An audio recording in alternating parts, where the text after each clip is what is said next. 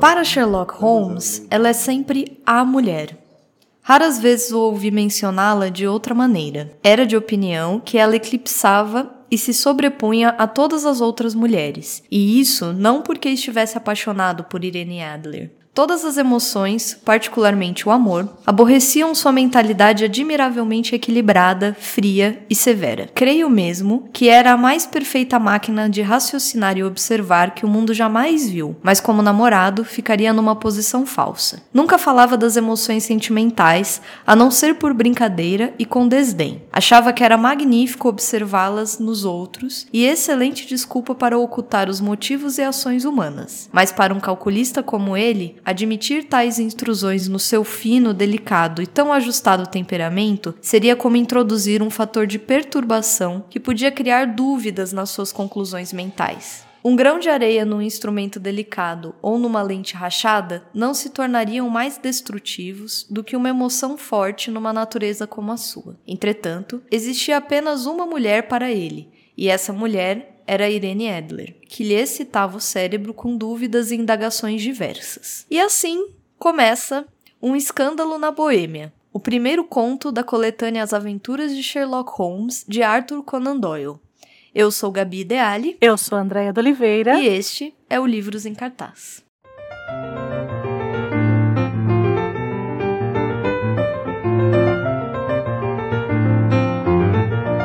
Gabi, Gabi, Gabi, sobre o que, que a gente vai falar hoje? Elementar, minha cara Andréia. Hoje é dia do nosso primeiro episódio, porque eu sinto que haverá, haverá outros. Sim, sim, sim, sim, sim, sim. Sem dúvida, mas é o nosso primeiro episódio sobre Sherlock Holmes.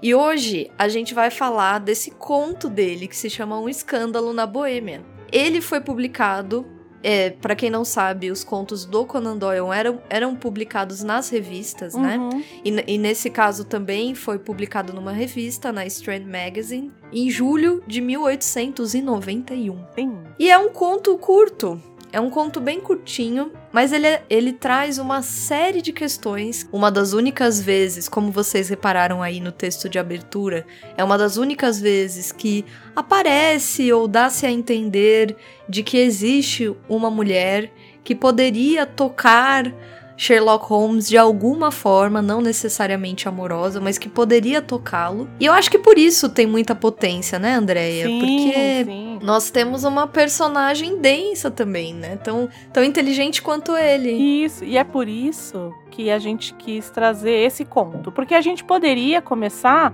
com o Estudo em Vermelho. Que foi a primeira é. aparição do Sherlock, lá em 1887. Foi um romance uhum. é, que foi publicado antes, né? Então a gente até podia ter começado por ele, que a gente vai falar sobre ele também um pouquinho, né? Como ele que Sim. é o primeiro conto em que ele e o Watson se conhecem e tudo mais.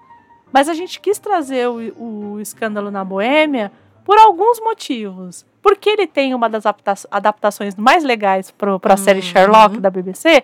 Talvez. Sim, talvez seja isso. Sim. Talvez, não, não vai, vai ficar esse mistério no ar aí. Mas, para além disso, ele tem, como a, a Gabi mesmo disse, ele tem algumas nuances que elas nos dizem muito a respeito do contexto da era vitoriana e do contexto em que foi criado uhum. esse homem, né? Essa personagem. Tem um professor que ele diz que personagem é papel e tinta e só. Algumas personagens eu discordo. Sherlock Holmes, por exemplo, eu acho que ele ah, ultrapassou essa, essa barreira aí, né? Mas, Gabi, já que a gente tá falando de Sherlock Holmes. Já que. Já que.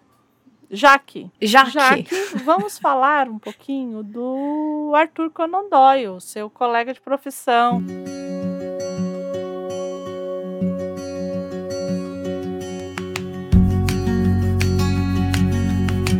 Figura que foi Conan Doyle se chama de fato, se chamou de fato Arthur Inácius Conan Doyle. E ele foi e ele era filho de um inglês com uma irlandesa. Uhum. Né? Ele nasceu na verdade em Edibu, Edimburgo em 1859. E aí ele vive bem, eu acredito que ele vive bem pra uhum. época.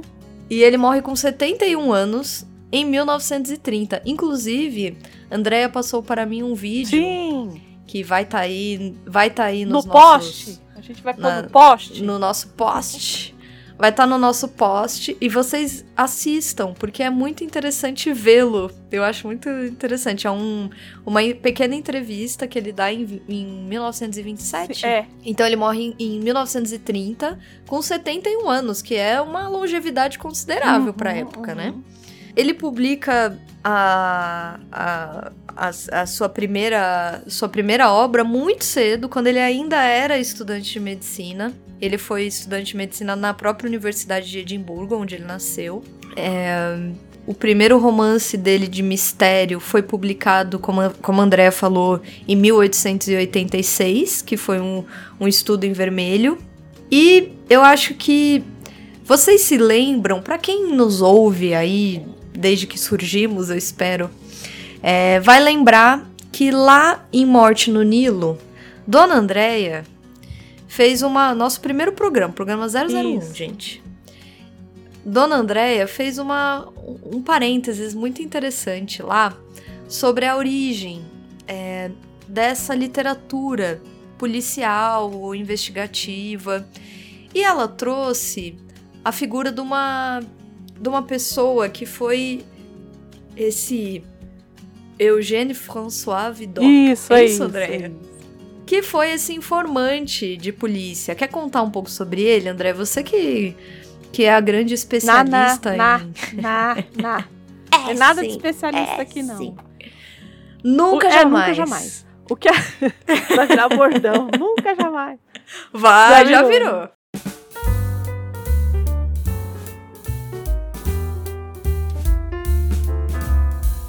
Tem o Eugène François Vidocq, que é, foi um cara que publicou as suas memórias lá na França. A gente chegou a falar um pouquinho disso, de como surgiu a literatura policial. Se vocês puderem voltar lá no, no, no, episódio.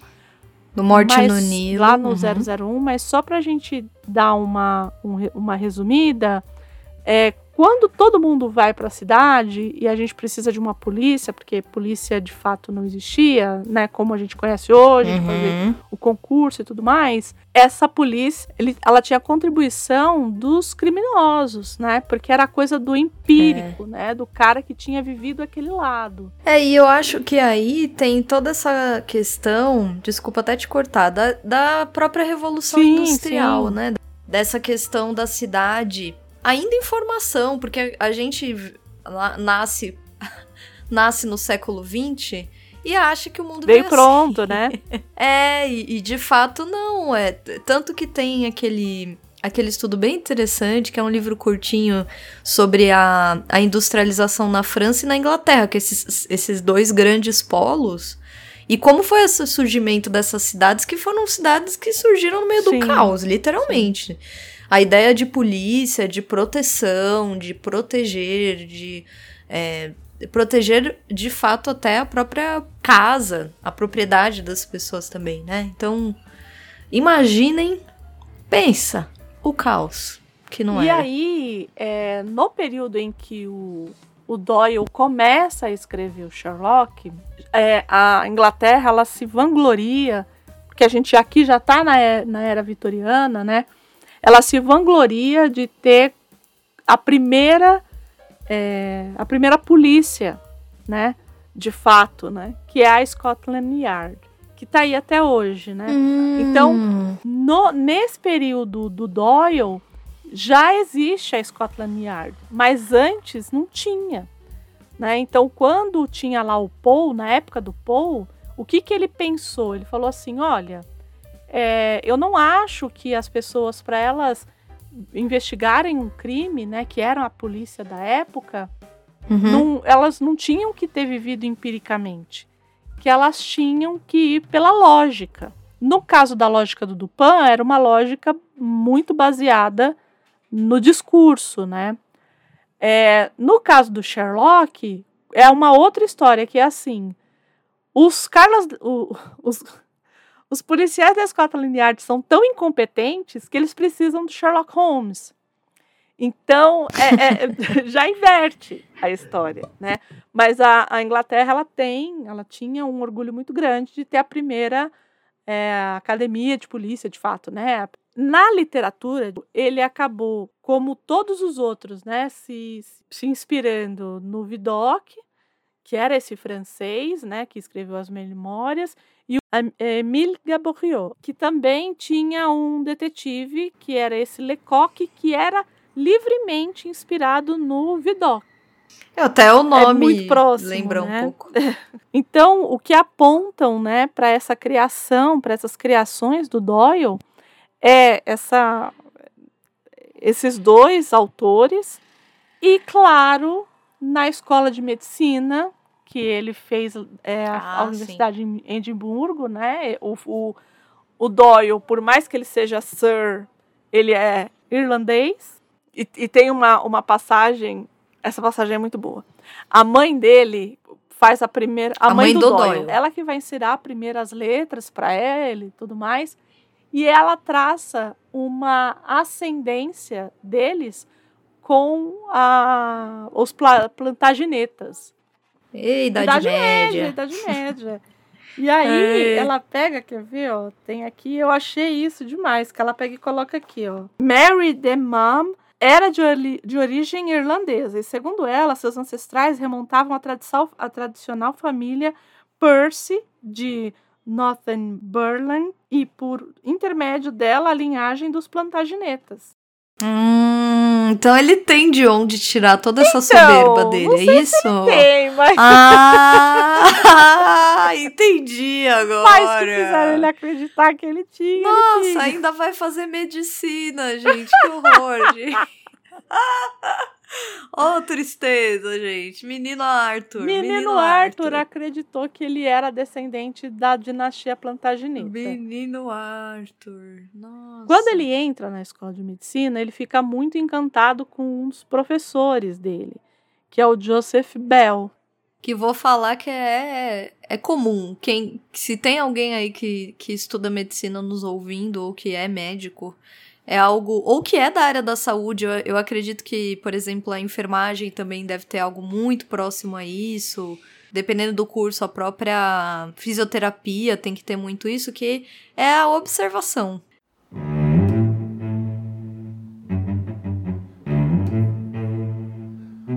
É o que a gente chama de inspeção visual. Que basicamente o nosso corpo fala, Uhum. né? Literalmente fala. Então, nós realmente aprendemos. E eu gosto muito, é uma das. É uma das. dos aspectos da medicina que eu mais acho úteis e interessantes. E, e vou te dizer que, que já me safei de muita coisa por isso. É sabia? mesmo? Porque a gente observa e, e para quem não é da área é muito curioso, mas por exemplo, a forma com que a gente anda diz muito do nosso corpo. A forma com que a gente senta, o turgor da nossa pele, a coloração da nossa pele, a qualidade do cabelo, é, as mãos, mãos, mãos dizem muito sobre a, a condição. Porque qual é a intenção? É você procurar sinais, a gente chama de sinais, de que algo pode não estar normal, né? Algo está escapando do fisiológico, porque nós estamos procurando doenças. Então são todos sinais que a pessoa dá. O primeiro passo da, do exame físico do médico, da anamnese, é justamente a inspeção. A inspeção visual. E eu também tinha uma professora, mais de uma, ainda bem, que é, é isso, assim, são pessoas que, que têm um, uma inteligência diagnóstica, vamos dizer assim, uma capacidade de observação.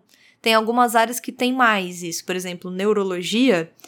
Se você parar para pensar, o cérebro é um órgão que é, dificilmente você tem como inspecionar de uma forma mais. é, você inspeciona o cérebro indiretamente. Você não tem como palpar o cérebro, você não tem como percutir o cérebro, Uhum. certo? Então você vai inspecionar é, ele indiretamente, você vai inspecionar os nervos, você vai inspecionar a marcha, que é a caminhada, você vai inspecionar a musculatura, é, se tem qualquer tipo de alteração é, nos nervos da face, se a pessoa tem dificuldade de deglutir, se a pessoa. E isso tudo diz respeito ao cérebro. Então, por exemplo, é, minha professora de neurologia era uma pessoa sagaz demais, eu adorava. Adorava, tanto tanto adorava, quase fui neurologista, né?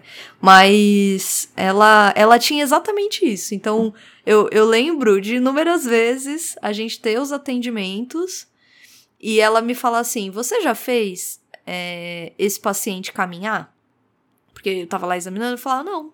Falei, então faz ele caminhar. E eu, por quê? Ela falou: Faz ele caminhar. E aí você fazia a pessoa caminhar, ela falava: O que, que você vê? E aí, por um olhar imediato, você fala: ah, é uma pessoa caminhando. Eu falo: Não, você tá reparando que ele tem uma marcha de tal maneira, que ele inclina a perna. E por que, que você acha que ele tá. Então, tem toda uma correspondência neuroanatômica das alterações no corpo da pessoa. Caramba! Então, é espetacular. Eu acho que é, tanto me, me marcou que até hoje. Por isso que eu digo, né? Isso, isso já me, me ajudou muito na minha prática clínica. Você estuda, né? Então tem cada doença tem suas manifestações. Se a pessoa te diz e você conhece, você consegue ir por por lógica mesmo, por pura, por pura então, dedução. E aí, olha só, ele manda uma carta pro Dr. Bell em 1892 falando a respeito, ó.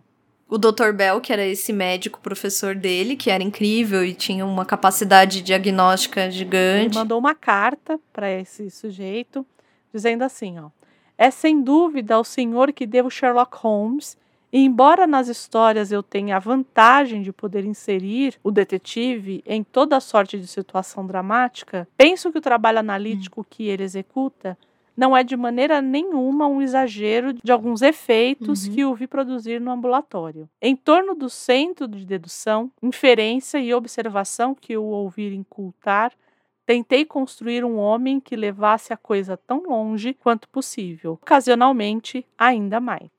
E na, na, naquele vídeo que você passou, que eu já falei uhum. aqui, ele também diz em de, determinado momento que muita gente perguntava para ele se o Sherlock era alguém uhum, humano, né? Uhum. Porque tem toda essa ideia de que, ah, imagina, a pessoa não vai deduzir. Sim, é. Não vai conseguir deduzir isso. E aí ele, ele um pouco cita essa questão do, do professor, né? Do, do tipo, não, isso é algo possível, desde que a pessoa se baseie em bons conhecimentos e seja de fato muito boa observadora. Isso não é, é óbvio que na ficção toma outra outra dimensão, acho que é, fica maior e fica um pouco fantástico em alguns momentos. Mas a gente chegou de novo, a gente vai citar de novo o nosso primeiro episódio sobre Morte no Nilo e Agatha Christie. Eu já tinha dito isso lá e vou repetir aqui. Eu acho que o Conan Doyle, ele faz uma personagem muito mais real, vamos dizer assim, né? São questões para mim, pelo menos, não sei o que, que você acha, né? Mas eu acho que ele é mais palpável. Sherlock. Então, isso, e aí é uma das coisas que que a gente vai comentar um pouco mais para frente, quando a gente for falar hum. por que, que ele não é o primeiro, é a história da Mulher Maravilha, ela não é a ah. primeira. Mas por que, que ele é tão popular, uhum. né? Mas antes da gente chegar nisso, é, o Doyle ele teve muitos altos e baixos, ele matou o Sherlock e é muito forte o que ele diz a respeito dessa morte que ele dá pro Sherlock, né? Que ele fala que se ele não tivesse matado Sherlock, inclusive quem teria morrido possivelmente era ele. Ele estava sufocado de Sherlock. O ego pequenino de, de, de menino Arthur. Algumas pessoas dizem que, que é porque porque o, o, o Doyle ele não escreveu só sobre o, o, o Sherlock, né? Ele escreveu muitos livros, é, romances históricos, muitos romances históricos. Escreveu a biografia dele, né? Ele tem uma autobiografia também. Ah, é. é. E escreveu que chama Memórias e Aventuras, a, a autobiografia dele. Hum. E ele também escreveu outras histórias, né? De fato, assim, tem o, o Challenger, né? Que é o do Paraíso Perdido, que depois é, virou o mundo dos dinossauros, né? O Parque dos Dinossauros mas tem um pezinho ali, né, o, do, do, do Challenger. Ele escreveu muito, muito mais. Só que ele, assim, o nome dele não é tão reconhecido quanto o nome de Sherlock Holmes. Então, é, um, é, é né? uma. É uma uma briga, é, eu, uma não, disputa. Eu que, e eu acho que na história é, é difícil personagens que tenham sobrepujado os seus criadores. Ah, e sim. nesse Ah, caso sim. dele, é inegável que isso aconteceu, né? Então É. parecia, e, e também deve ser chatíssimo a pessoa escre- querer escrever outras coisas, né? Colocando no lugar de, uma, de alguém que escreve, você querer escrever sobre outras coisas e você só poder escrever a respeito do Sherlock Holmes, por exemplo. Dele, É, então, né? Uhum. e assim, e, e, e saber que, assim, se você não escrever a respeito desse sujeito, você não vai comer. Porque é ele que paga suas contas. Porque todo mundo ama. Literalmente. Isso, né? Tanto que ele volta pro Sherlock, depois que ele mata o Sherlock, tem toda uma comoção. Aí ele volta para algumas histórias como se fossem antes dele ter morrido. Depois ele leva. é, é, ele fala assim: não, brincadeira, ninguém morreu, ha ha ha. E aí ele traz o Sherlock. Vocês estão achando que Marvel e DC Pegadinha, que faz isso pegadinha. de trazer. É. Vocês acham que é Marvel e DC que traz o he- herói à vida, né? Mata o Superman, traz o Superman de volta. Não, já fizeram isso lá atrás. com É Sherlock. mentira, é época de festa junina, é isso. Então, não fizeram isso lá com o Sherlock lá atrás. Mas quando ele tava ruim de grana, era o Sherlock que acabava trazendo dinheiro para ele. Tanto que ele vai fazer a peça de teatro, que depois roda o mundo inteiro essa peça, enfim, ganha dinheiro e o caramba. É, porque ele tava precisando de dinheiro. Então, querendo ou não, era o cara que Uhum. pagava as contas dele, né? É, nessas mortes e ressurreições e tudo mais, e na escrita e tal, ele também clinicou durante um tempo, mas não teve muito. Não foi muito feliz na, era- na, na profissão de médico, porque a primeira É. vez, quando ele sai da universidade, ele monta um, um consultório. O consultório tem muitos problemas com os colegas e aí acaba fechando. E aí, é, pois é, eles montam um consultório e tem problema. Aí fala assim: ah, vai se especializar. Nem vou comentar nada. Aí ele vai, e nisso ele Aham. continua escrevendo, né? E aí ele vai se especializar, ele fa- faz uma especialização em oftalmologia na Alemanha. Aí ele Isso. volta, Ele era oftalmo. ele era oftalmo. Ele volta, abre um consultório, o consultório não vinga, não tem, e continua escrevendo. Então, assim, por mais que. E ele também foi para a guerra, ele foi. é, ele foi. Ele tentou ir mais de uma vez para a guerra, ele foi uma vez. Ele tentou ir mais de uma vez. Essa história lembra Uhum. alguém? Será? Médico que vai para a guerra? Será? Será que lembra alguém essa história? Vamos chegar lá. Então, assim, ele Né? ele tentou, as outras vezes que ele tentou ir para guerra, ir à guerra, ele estava muito fora de forma e, enfim, tinha passado da idade, não queriam deixá-lo ir, ele, tanto que ele não foi. Mas ele continuou com o hobby que acabou virando a profissão dele, no final das contas, né? É. E nisso, ele tratou de um paciente, né, nesse vai e vem desses consultórios aí, e ele se apaixonou pela, pela irmã do paciente. O paciente morreu, mas ele ganhou uma esposa, Hum. e- que era a Mary. Mary, né? É, depois eu, eu, eu, eu- Por que, que eu tô frisando Mary? Depois a gente explica com maior, mais detalhes. Uhum. E a Mary morre, né, com tuberculose, que naquela época era uma, era uma sentença de morte, né, a pessoa ter tuberculose. E enquanto a mulher estava com tuberculose, ele estava tendo um caso com a Jean, Jean, não vou lembrar, fofoca, ok, Jane, ok. né? Jean era Leck, o né? nome dela. Que depois vai virar Jean Doyle, né? a segunda mulher. dele. Mas ela, ele Bem homem. é, então, ele tá tendo um caso com ela, mas o que dizem, né? O que diz é assim. Ai, ele não, ele não se separou da mulher enquanto a mulher não morreu. Então ele cuidou dela até a morte dela. Aí ela morreu antes dela do que eu, aí ele foi lá e casou, né? Mas ele cuidou dela até o final, porque ele falou que ele devia isso para a mulher dele. Né? Então, essa coisa vitoriana, não é uma, é uma lógica É. vitoriana, né? É, não é nem E depois a gente fala um pouquinho mais dessa coisa da lógica vitoriana. E essa mulher parece que ela era bastante envolvida nessas coisas aí de espiritismo, né? E o nosso amigo. Ah, essa história dele com o espiritismo é muito boa. E o nosso né? amigo Doyle gostava do espiritismo também, né? Começou a gostar, que era um agnóstico, tanto que ele teve problemas sérios, porque imagina, família irlandesa. Então ele, ele se colocou como agnóstico desde muito cedo. A família foi extremamente contra.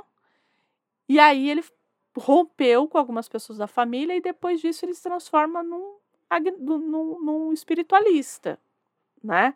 Por conta. E você sabe que eu consigo entender no sentido de que ele tinha muito como, como escritor e a, a ideia do surgimento do Sherlock, uhum.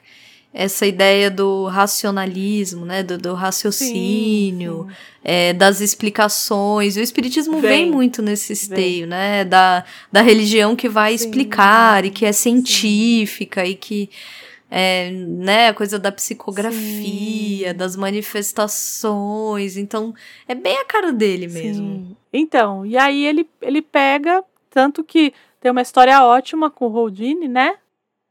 Não, a história com o Houdini é incrível. Conta pra nós, Gabi. o Houdini, para quem não sabe, Harry Houdini, era um místico, sei lá como é que a gente não, fala ele isso, era um André? mágico ele era um mesmo. É. mágico, isso, é, ele era um mágico ele ficou conhecido, gente, por fazer aquelas aquelas performances em que né? Isso, que co colocavam ele dentro Isso. de um tambor e no meio da água e daqui a pouco ele surgia não sei onde. Bem, bem típico mesmo, né? Dessa coisa do, dos filmes que a gente vê do século XIX, uhum, né? Uhum. Ambientados nesse século, assim, ah, do místico, né? Essa coisa o, que parece mentira, o mágico, total. E eles se conhecem, é, jovens, inclusive, se não me engano. O Rudine, eu acho que era uhum. jovem, o Conan Doyle já era mais velho. É, e era muito curioso, porque o Rudine, ele perdeu a mãe e ele tinha uma... Ele era muito... Ai, como é que fala? Cético. Ele era um homem muito cético e, por ser mágico, eu acho que acho que por isso, né? Ele tinha essa vontade de desvendar, desmascarar os médiums e tudo mais. Era muito cético.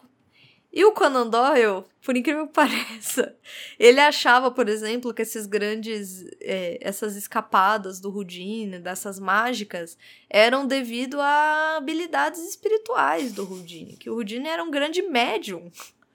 O e aí ele escapava porque o ectoplasma... lá, se ferrando, e o cara vem e fala que é... Não, é o E o cara me falou que... É senhora, viu? Desrespeitou a história dele, hein? Eu vou te falar. E ele e eles acabaram, por, por mais estranho que possa parecer, eles acabaram desenvolvendo uma amizade bem próxima.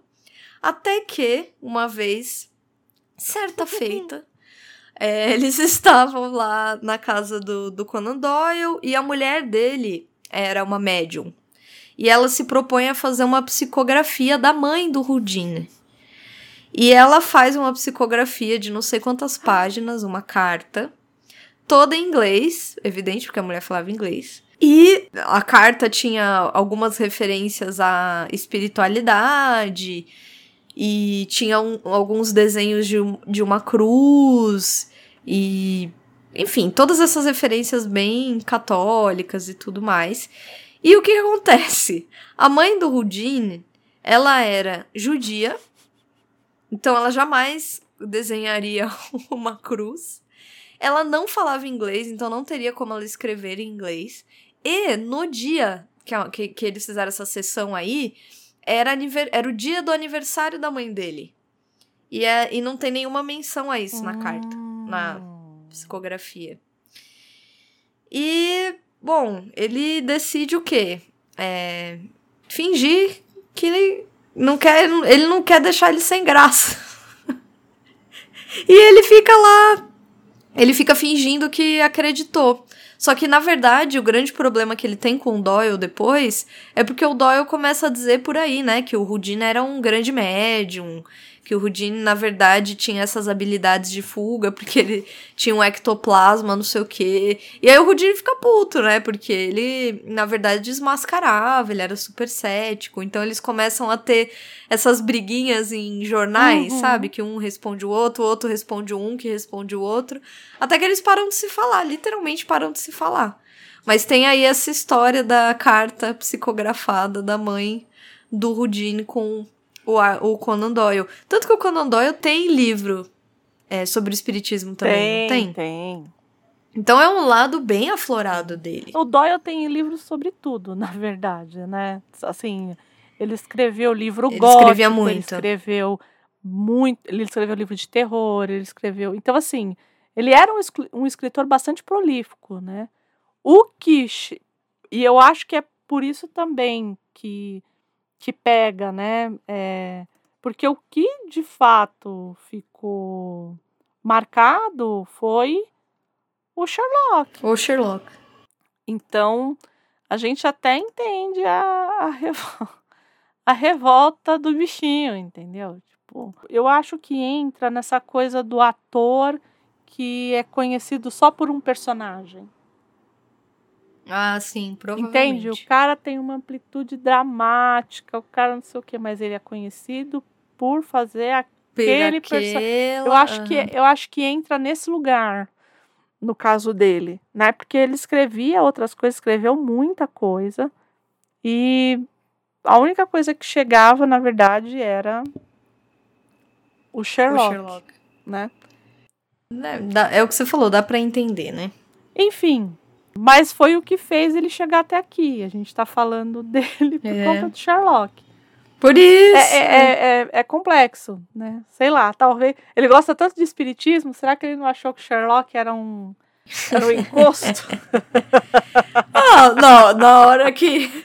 Na hora que ele dá aquela entrevista, uhum. ele fala alguma coisa assim, Isso. que ah, ele achava que não poderia ser que, ah, talvez o Sherlock tivesse é, poderes sim, anormais, uma coisa sim, assim. Sim.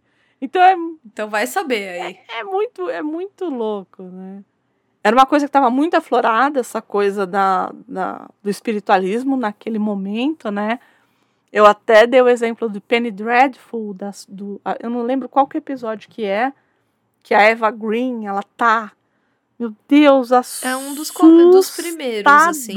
Tem uma eles fazem uma sessão ali. Eu acho que é um dos primeiros episódios. É, né? Quem não viu Penny Dreadful, aconselho fortemente. Mas assist... quem for assim. É muito como bom. Como eu, assiste de dia. É. Isso, é, é, a dica. Né? Mas dá para entender bem. Tem essa coisa da sessão espírita ali, que é muito da época. E, e bom, e a Eva Green, ela tá entregando tudo que ela pode ali. Ela, ela é, tá assustadora nessa, ela tá... nessa cena. Ela é muito ela é. boa, é. né? E aí. E nessa cena, e a ambientação, gente, assistam, é, vale, vale a, pena. pena. E aí, pra gente entender também, né, esse contexto, né, essa ambientação que a gente está falando aqui, né, a gente tem que lembrar que Sherlock viveu esse, uma parte, né, do período ali dele Acho que o Sherlock, todo o período ali dele foi vitoriano, né? O Doyle, vitoriano e eduardino, né? Na verdade.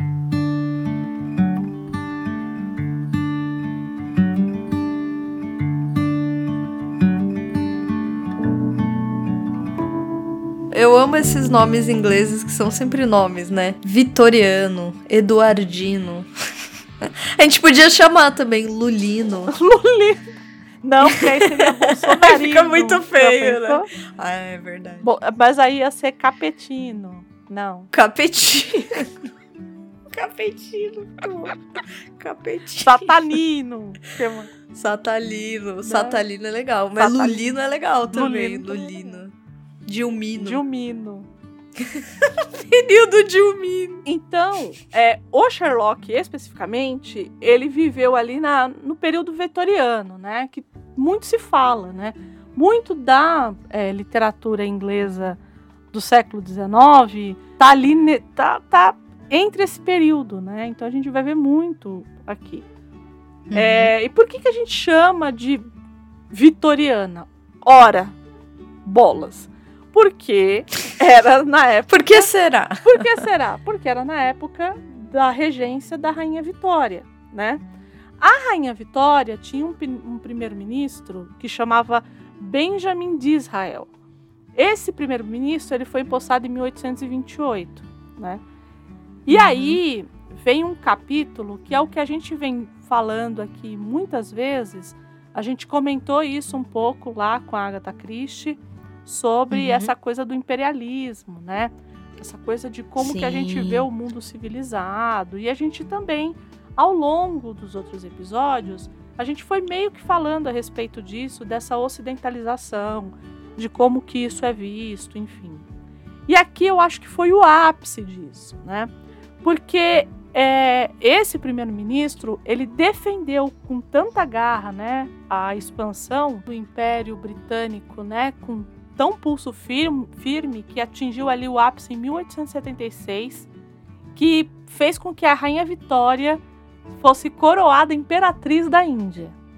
Então, assim, tá. ela é, foi nesse nível, assim, de, de, que coisa, né? de, de instigar, né? E essa política externa, ela era muito baseada no que o, o Kipling vinha chamar de ônus do homem branco, né? Que o império, ele não ele não estava se expandindo para benefício próprio, pobrezinho. Ele estava se pobrezinho. expandindo porque ele, os, os povos primitivos, que eles chamavam de primitivos, eles eram incapazes de ter autonomia. Então, uhum. eles iam lá, né, orientar, porque os britânicos eles eram muito gente muito boa, eles iam lá e iam orientar. E o que, que eles faziam nesses lugares? Eles cristianizavam e civilizavam. Então é, era imperialismo. Essa... Né? É, o imperialismo de fato, né? Então, e nesse período vitoriano, que é que é o auge mesmo, né, das ilhas britânicas ali, né? É, uhum. A gente vai ter um, a gente vai ter uma Londres vitoriana muito pulsante, né? Então a gente está ali em plena segunda revolução industrial, né, que é considerada como segunda revolução industrial. Uhum. É, a gente vai ter muita gente em Londres, então tudo está acontecendo ali, né? Então a rainha Vitória morava em Londres, né? Então ela, o marido, né, que era o Albert e o Eduardo, uhum. por isso que é, é o Eduardino? Eduardino, porque depois é o filho dela que acaba assumindo o trono, né? Então tem o Carlyle, que é o, o que eu acho que a gente citou em algum programa, o Carlyle. Aham, uhum. tô tentando lembrar em qual. Foi em... Mas eu também me lembro que a gente falou dele. Foi em Cassino foi Royale, no... não foi? Pode ser. Ah, sim, acho que sim. A gente falou dele lá em Cassino Royale, possivelmente. Que é o nosso programa 007. 007. eu acho que foi no Cassino Royale, eu acho, não me lembro. Mas a gente falou a respeito dele em, em algum dos outros programas, não vou lembrar em qual, porque é muita coisa, gente, muita coisa para lembrar. Muita coisa para lembrar. E né, tinha pau. o Carlyle, tinha o, o, Dickens, o Oscar Wilde, Mora... Ai, gente, devia ser um Ai, lugar só a gente imagina. É isso que eu tô pensando. O Turner, né, o pintor. E Ai, de estrangeiro que... tinha o Richard Wagner. Esse daí eu acho que eu não ia querer muita... É, muita proximidade. Muita proximidade, não. não. Mas tinha o Karl Marx Tem um companheiro. é. Também não sei. Também não sei. Também né? ia ficar meio mais ou menos, mais dependendo. Ou menos, mais ou menos, né? E é um período também que a gente vai ver uma maior alfabetização da população. Ali em 1870 é quando eles uhum, chegam uhum. com uma alfabetização maior. E é por isso que a gente tem um grande número de publicações, né? Você acha que tem uma pergunta a ver, porque, por exemplo, o próprio Dickens, ele também, como Conan Doyle, publicava em, em revista, sim, né? Sim, sim. Era algo que se fazia muito na época, né? Sim.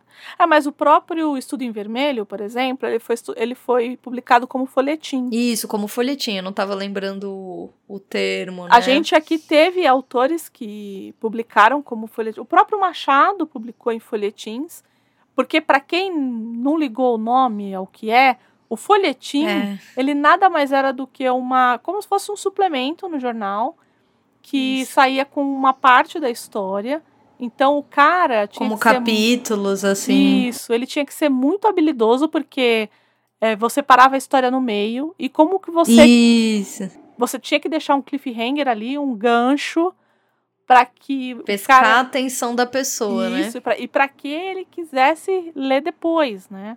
Uhum, então, no uhum. caso dos contos, eram mais revistas mesmo também iam para jornal, mas eram mais revistas, porque aí você publicava o conto todo quando era na revista, é. né? Não, é, e conto é menor, isso, então dá, né? Isso. Agora, é muito louco. Eu lembro que eu li o do Dickens, o Grandes Esperanças, uhum. e ele tem várias versões, justamente por conta disso. Sim. Porque lançou na revista, aí reviu, depois falou: não, vou acrescentar aqui um capítulo assim, isso. assado. E o, o, o, Doyle, né, o Sherlock Holmes, foi publicado em, em folhetim. O Estudo uhum. em Vermelho foi publicado todo em folhetim, né? Já uhum. o, a, o Escândalo na Boêmia, ele foi publicado inteiro. Como era um conto, uhum. né? Ele foi publicado é menor, né? inteiro. Né? É. Então, já foi pela revista, porque a revista publicava contos. Né? Tinha isso na época, imagina. Você ir na banca, Aí você ia lá e comprava uma revista que tinha conto. Muito legal, né? Então todo mês você tinha então, um conto diferente. eu queria até pegar esse gancho aí. Vamos falar do conto um pouquinho? Vamos! Eu, eu sei que a Andréia quase não gosta de conto, viu, gente? Andréia é uma pessoa que quase não gosta de conto, detesta conto. Vamos falar um pouquinho de conto?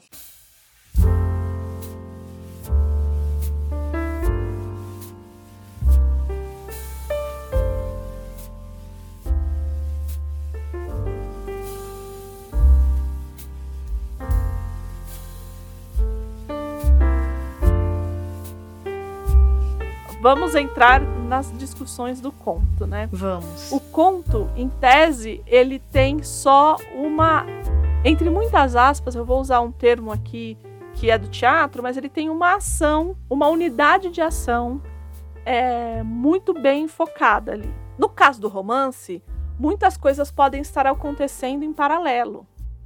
Mas o conto ele vai se centrar em uma, uhum. em uma causa né, em, em uma coisa só. Dentre todos os gêneros, ele é o que acaba tendo mais discussões, tanto em termos formais, como em termos é, do que é um conto de fato. Se eu perguntar o que, que é um conto, né, para as pessoas, uhum. né? Então tem uma problemática. O Júlio Caçares, né? Eu acabei pegando isso. É um estudioso de conto, que eu peguei, acabei pegando isso lá da Nádia Batella Gottlieb. Ele diz que o conto tem três acepções para essa palavra, né? O que, que pode significar quando eu falo assim, olha, isso é um conto, né? Pode ser um, um relato de acontecimento. Uhum. Então eu posso estar narrando uma coisa que aconteceu. Pode ser uma, narra uma narração, né? Que seja oral ou escrita de algum acontecimento falso. Então aí entra a ficção, de fato ou uma fábula, né, que a gente conta pra, a gente tá né, ele colocou a gente conta para crianças para diverti-las, mas na verdade eu acho que eu já, a gente já conversou muitas vezes essa noção de que fábula infantil ela veio quando a gente determinou que existe infância. Ah, sim. E faz pouco tempo, uhum. né? E fábula, fábula mesmo, conto de fadas, não tem nada de infantil né? Mas né? isso é um assunto para uma outra, para um outro programa. programa. O que que a gente vai focar aqui na no conto literário, uhum. que é esse segundo item aqui que ele coloca, né? Que é essa narração, que seja oral ou escrita, no nosso caso escrita, porque é literária, de um acontecimento falso, de uma ficção. Uhum. E aí tem três caras que versaram a respeito do conto. Tem muitos outros, mas esses três são os que eu gosto de. São incríveis é, trabalhar, uhum. né? Enfim. O primeiro deles, assim, já pra matar de quem. já pra começar chegando. Chegar chegando uhum. é o Edgar Allan Poe, né? uhum. né? Poe, ele dizia que o conto que ele tem que ser breve, ele é uma forma breve de contar. Então o conto é uma história curta e que ele tem que ser lido em uma assentada. É esse o termo que ele ah, usa. Ah, que incrível. Então, ó, referimos-nos à prosa narrativa curta que requer de meia hora a uma ou duas horas de leitura atenta. Porque o que acontece com o romance? Você tá lendo, você para, você vai fazer uma outra coisa e depois você volta e lê de onde você é, parou. E o conto, ele te entrega ali, em duas horas, uma história e você teve uma leitura, imergiu naquela história. Né, você esteve absorto ali. Tanto que é uma experiência diferente. Você lê conto. Sim. Não dá para você ler conto como você lê romance, né? Tem que eu, pelo menos, não consigo, vou ser muito sincera. Não. Tenho que sentar e falar, bom, vamos lá, vamos ler esse conto. Isso, né? isso. E... e não dá também, porque tem gente que gosta de ler um conto. Um, ah, eu, eu, eu tenho essa prática de ler um conto por dia. Ah, que legal. Então, quando eu tô muito. É porque assim, eu acho que eu já comentei aqui que eu sou uma pessoa que me apego às personagens dos livros. Já ouvi falar isso. é, então, quando isso acontece, eu fico semanas sem querer pegar num livro. E o conto me ajuda. Rola um luto. Rola um luto pela, por aqueles que se foram. e, e respeito aos que se foram. Então eu acabo é, lendo contos. E eu tenho muitas coletâneas de contos aqui em casa. E eu acho que o conto ele é pouco valorizado. Ele é visto como menor, né? Ele é visto como é. menor e assim, para mim ele é muito. Ele é muito mais impactante que um romance. Não, e é curioso, porque aqui na América Latina a gente tem excelentes. Acho que na América, não vou nem falar na América Latina, acho que na América, de modo geral, a gente tem excelentes contistas, né? O Sim. Cortázar, o Borges, é, o próprio Hemingway. O Paul. O Paul, exato, é. O Paul, exato. Né? E aí, o Paul, na sua teoria da composição, ele fala isso, né? que é uma narrativa curta, que requer de meia hora a uma, uma ou duas horas de leitura atenta. E aí ele coloca: como não pode ser lido de uma assentada, destitui-se, obviamente, da imensa força derivada da totalidade. Isso ele está falando do romance. Interesses externos intervindo durante as pausas da leitura modificam, anulam ou contrariam em maior ou menor grau as impressões do livro mas a simples interrupção da leitura será ela própria suficiente para destruir a verdadeira unidade. Concordo com ele. Então, o que ele pregava era isso, é que o conto ele é tão perfeito que por conta dessa unidade que você consegue ler ali em uma assentada, como ele brinca, uhum. né? O Ricardo Pilha, que é argentino, uhum. infelizmente nos deixou em 2016. Sim. Era contista também, mas eu gosto muito de um livro dele chamado Formas Breves, Sim. que ele tem uma ele tem teses a respeito do conto. E nas teses dele, ele diz que um conto conta sempre duas histórias. Então, toda vez que você vai ler um conto, você vai ter que entender que esse conto está te contando duas histórias. Uma história que ela é superficial e outra que ela é profunda. Então, por exemplo, Aí ele vai citar o Paul, que a gente acabou de citar, né? Ele fala assim: o conto clássico do Paul, do Quiroga, narra em primeiro plano a história 1, né? Que é o relato que é ali, que é o relato superficial, uhum, né? Uhum. E constrói em segredo uma outra história, a história 2. A arte do contista consiste em saber cifrar a história 2 nos interstícios da história 1. Um. E por isso, talvez, que num conto de detetive, isso fique ainda mais latente. Uhum. Porque se você está contando duas histórias, você sabe que teve um assassinato e você está fazendo a investigação. Uhum. E no final ele vai te dar, e aí ele vai te dar nesse inteirinho pistas para que quando a gente chegue lá, ele me, me dê a, a história que está entremeada nesse, nessa, nesse assassinato.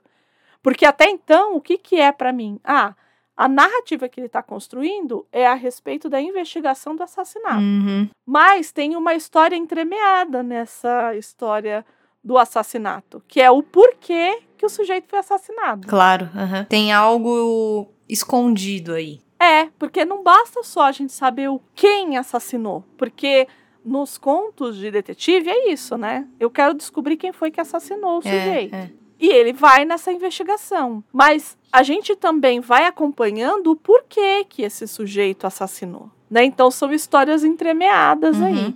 E aí os clássicos, né? Como Poe, como Machado.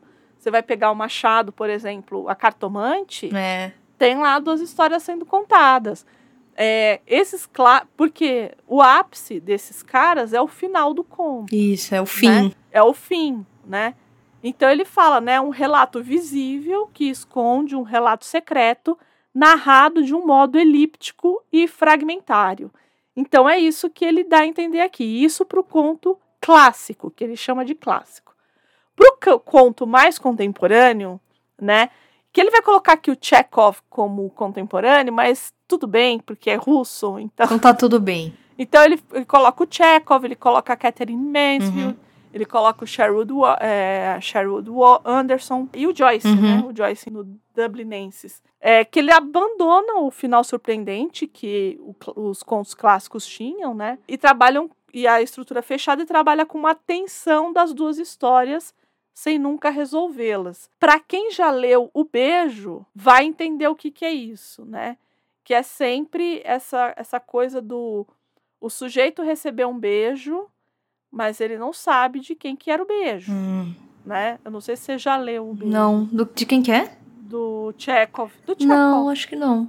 Então, ele trabalha com essas tensões. Por isso, acho que até por isso que ele colocou o Chekhov. Pode aqui. ser. Por, e, e por que, que eu brinquei da coisa do contemporâneo e pôs o Chekhov? Porque é russo. Russos vêm na literatura, né, especificamente, Uhum.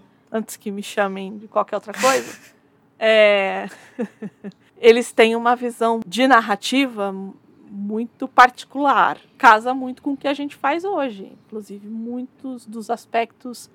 O Chekhov, o Gogol, que é maravilhoso. É, Gogol é incrível mesmo. Eu gosto Incrível, muito né? dele. Eu também gosto muito do Gogol. Então, assim, até aqui a gente sabe que o conto é aquele, aquilo que a gente lê numa assentada, que pode contar duas, né? Que na verdade ele conta sempre duas histórias, uma ali superficial e outra que vai meio ali subterrânea. E aí chega um sujeito chamado Ernest Hemingway Que é incrível. que vai dizer que o termo mais importante do conto nunca pode ser dito, que é o que a gente chama de teoria do iceberg. Então, que ele vai deixar aqui, não sei aqui quem já viu uma imagem de iceberg, que é a ponta que fica para cima, mas que o iceberg tem todo Ele é enorme por baixo. uma- ele é enorme por, baixo ali do Uhum, mar, uhum. né, Da água onde superfície. ele tá.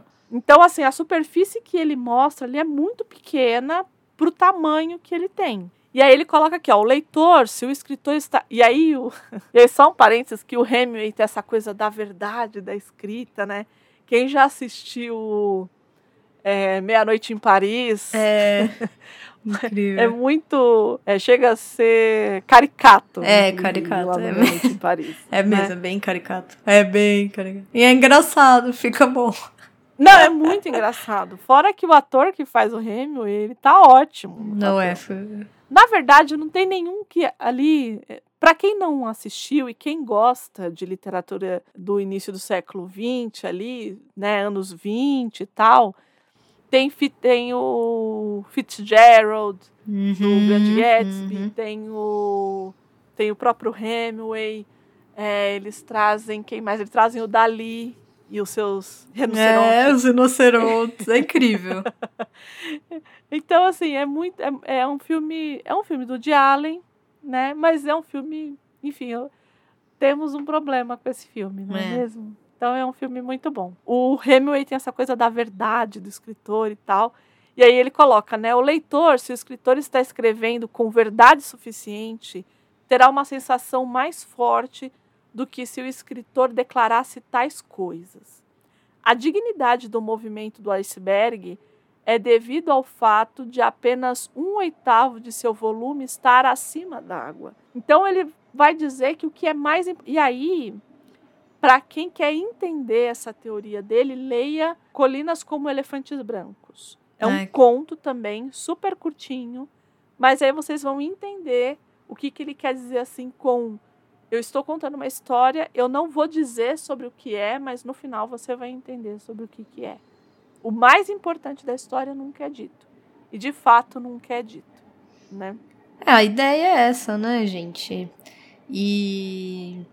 E é interessante, né, Andréia, pensar nisso, assim, nesse tipo de estrutura de, de interpre- interpretação, né? Você um pouco. Eu acho que você estabelece uma outra relação com o leitor, Sim. né? Do sim. que um leitor de.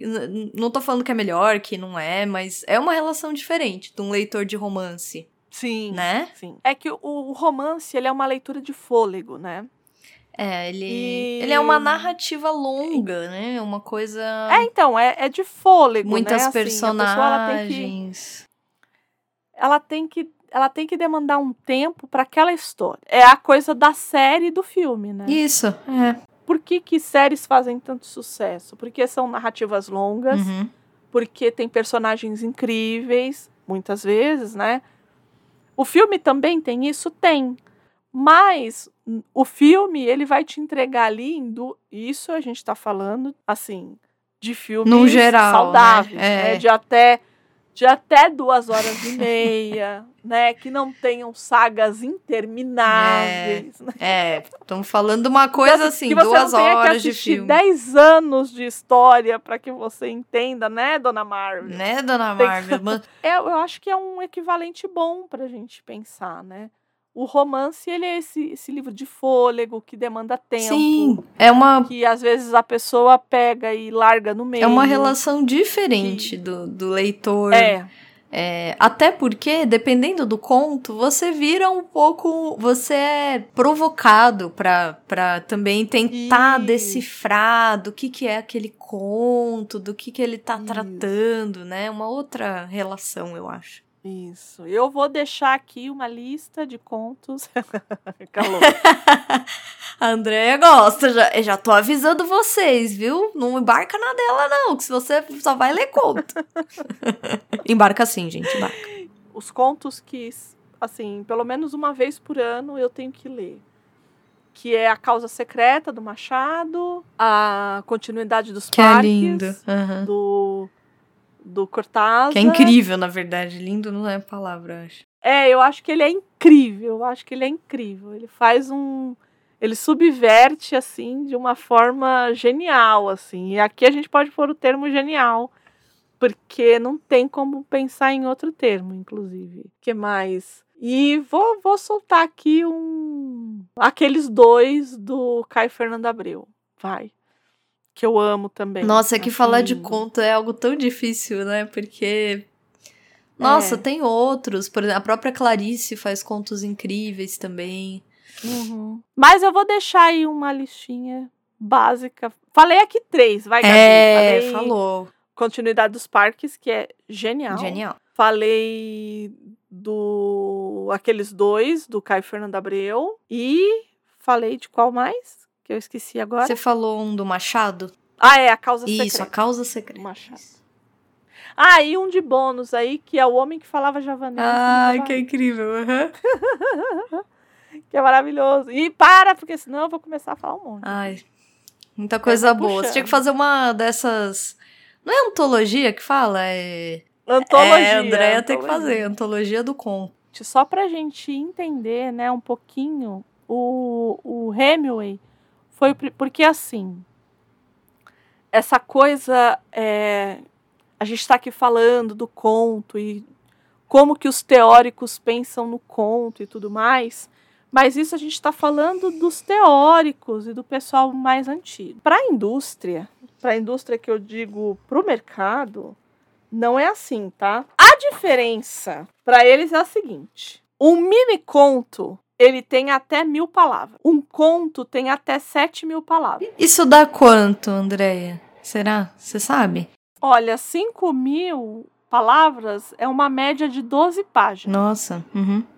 É, então 7 mil daria o quê? Umas 12? Então é, dá- deve dar umas 20 páginas, então, por aí. Isso, então Então vamos, vamos colocar que seja aproximadamente 20 páginas, né? 7 mil palavras um conto.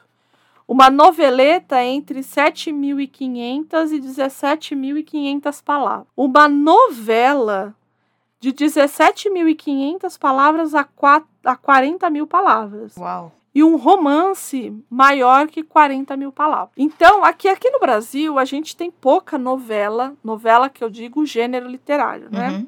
Que é tipo A Morte de Ivan Illich, Uhum. do... Do, do. Não é Tolstói, Do- não, né? É Tolstói. É, Tolstói, do Tolstói. Noveleta também a gente não tem, a gente tem mais conto e romance.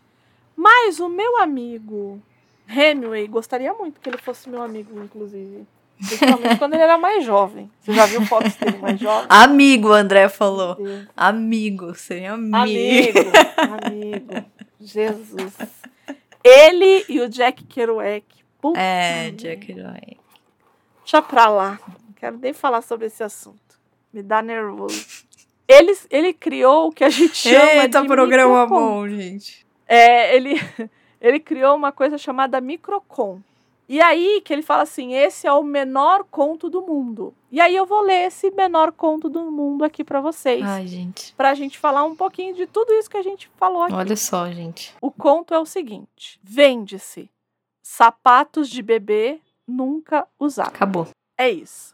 Esse é o microcon. E aí, tudo que a gente falou a respeito do conto tá aqui. Ele conta duas histórias. Uhum. Então, ele tá fazendo uma, um classificado, que é esse: eu estou vendendo sapatos de bebê que nunca foram usados. E qual que é a segunda história que ele tá colocando aqui? Mas por que que esses sapatos de bebê Nunca foram usados, exatamente. E o mais importante, né? Esse porquê não é dito. É. Então ele amarra todas as pontinhas aqui. Nossa, é. E você leu numa assentada e ficou pensando nisso. Não, e impactante, Então- né? Esse menor conto do mundo aí é. Que é do Hemingway. Você acha que eu não queria ser uma amiga do Hemingway? Não é. Eu não queria, nossa. É isso. Então, assim, eu acho que, eu, como a gente já disse, o conto ele é subvalorizado. Acho que é um gênero que tem muito para oferecer. Eu sempre brinco que você só não vai só me escrever conto, porque a possibilidade de você morrer é muito grande. Né? Você ficar doente. Porque o Paul só escrevia conto, ó como é que o Paul morreu. Então, normalmente, os contistas, eles não eram pessoas que viviam muito Né? tempo. Né? Eram pessoas de vida curta. Talvez porque eles encurtassem também a própria história. Talvez. É, mas é, o conto, brincadeiras à parte, eu acho que ele te traz uma. Principalmente para quem está querendo voltar a ler. Eu acho que para quem está querendo criar o hábito de leitura, para quem está querendo voltar a ler, eu acho que o conto ele é demais. E ler coisas que você Uhum. queira. Né? A gente até trouxe aqui o, o próprio escândalo na Boêmia, porque é, a gente a gente pensa que é um tipo de gênero que todo mundo É. gosta, que é o policial, né?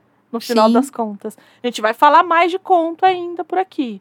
Mas esse primeiro eu acho que é muito pertinente que seja o, o Doyle com Sherlock Holmes.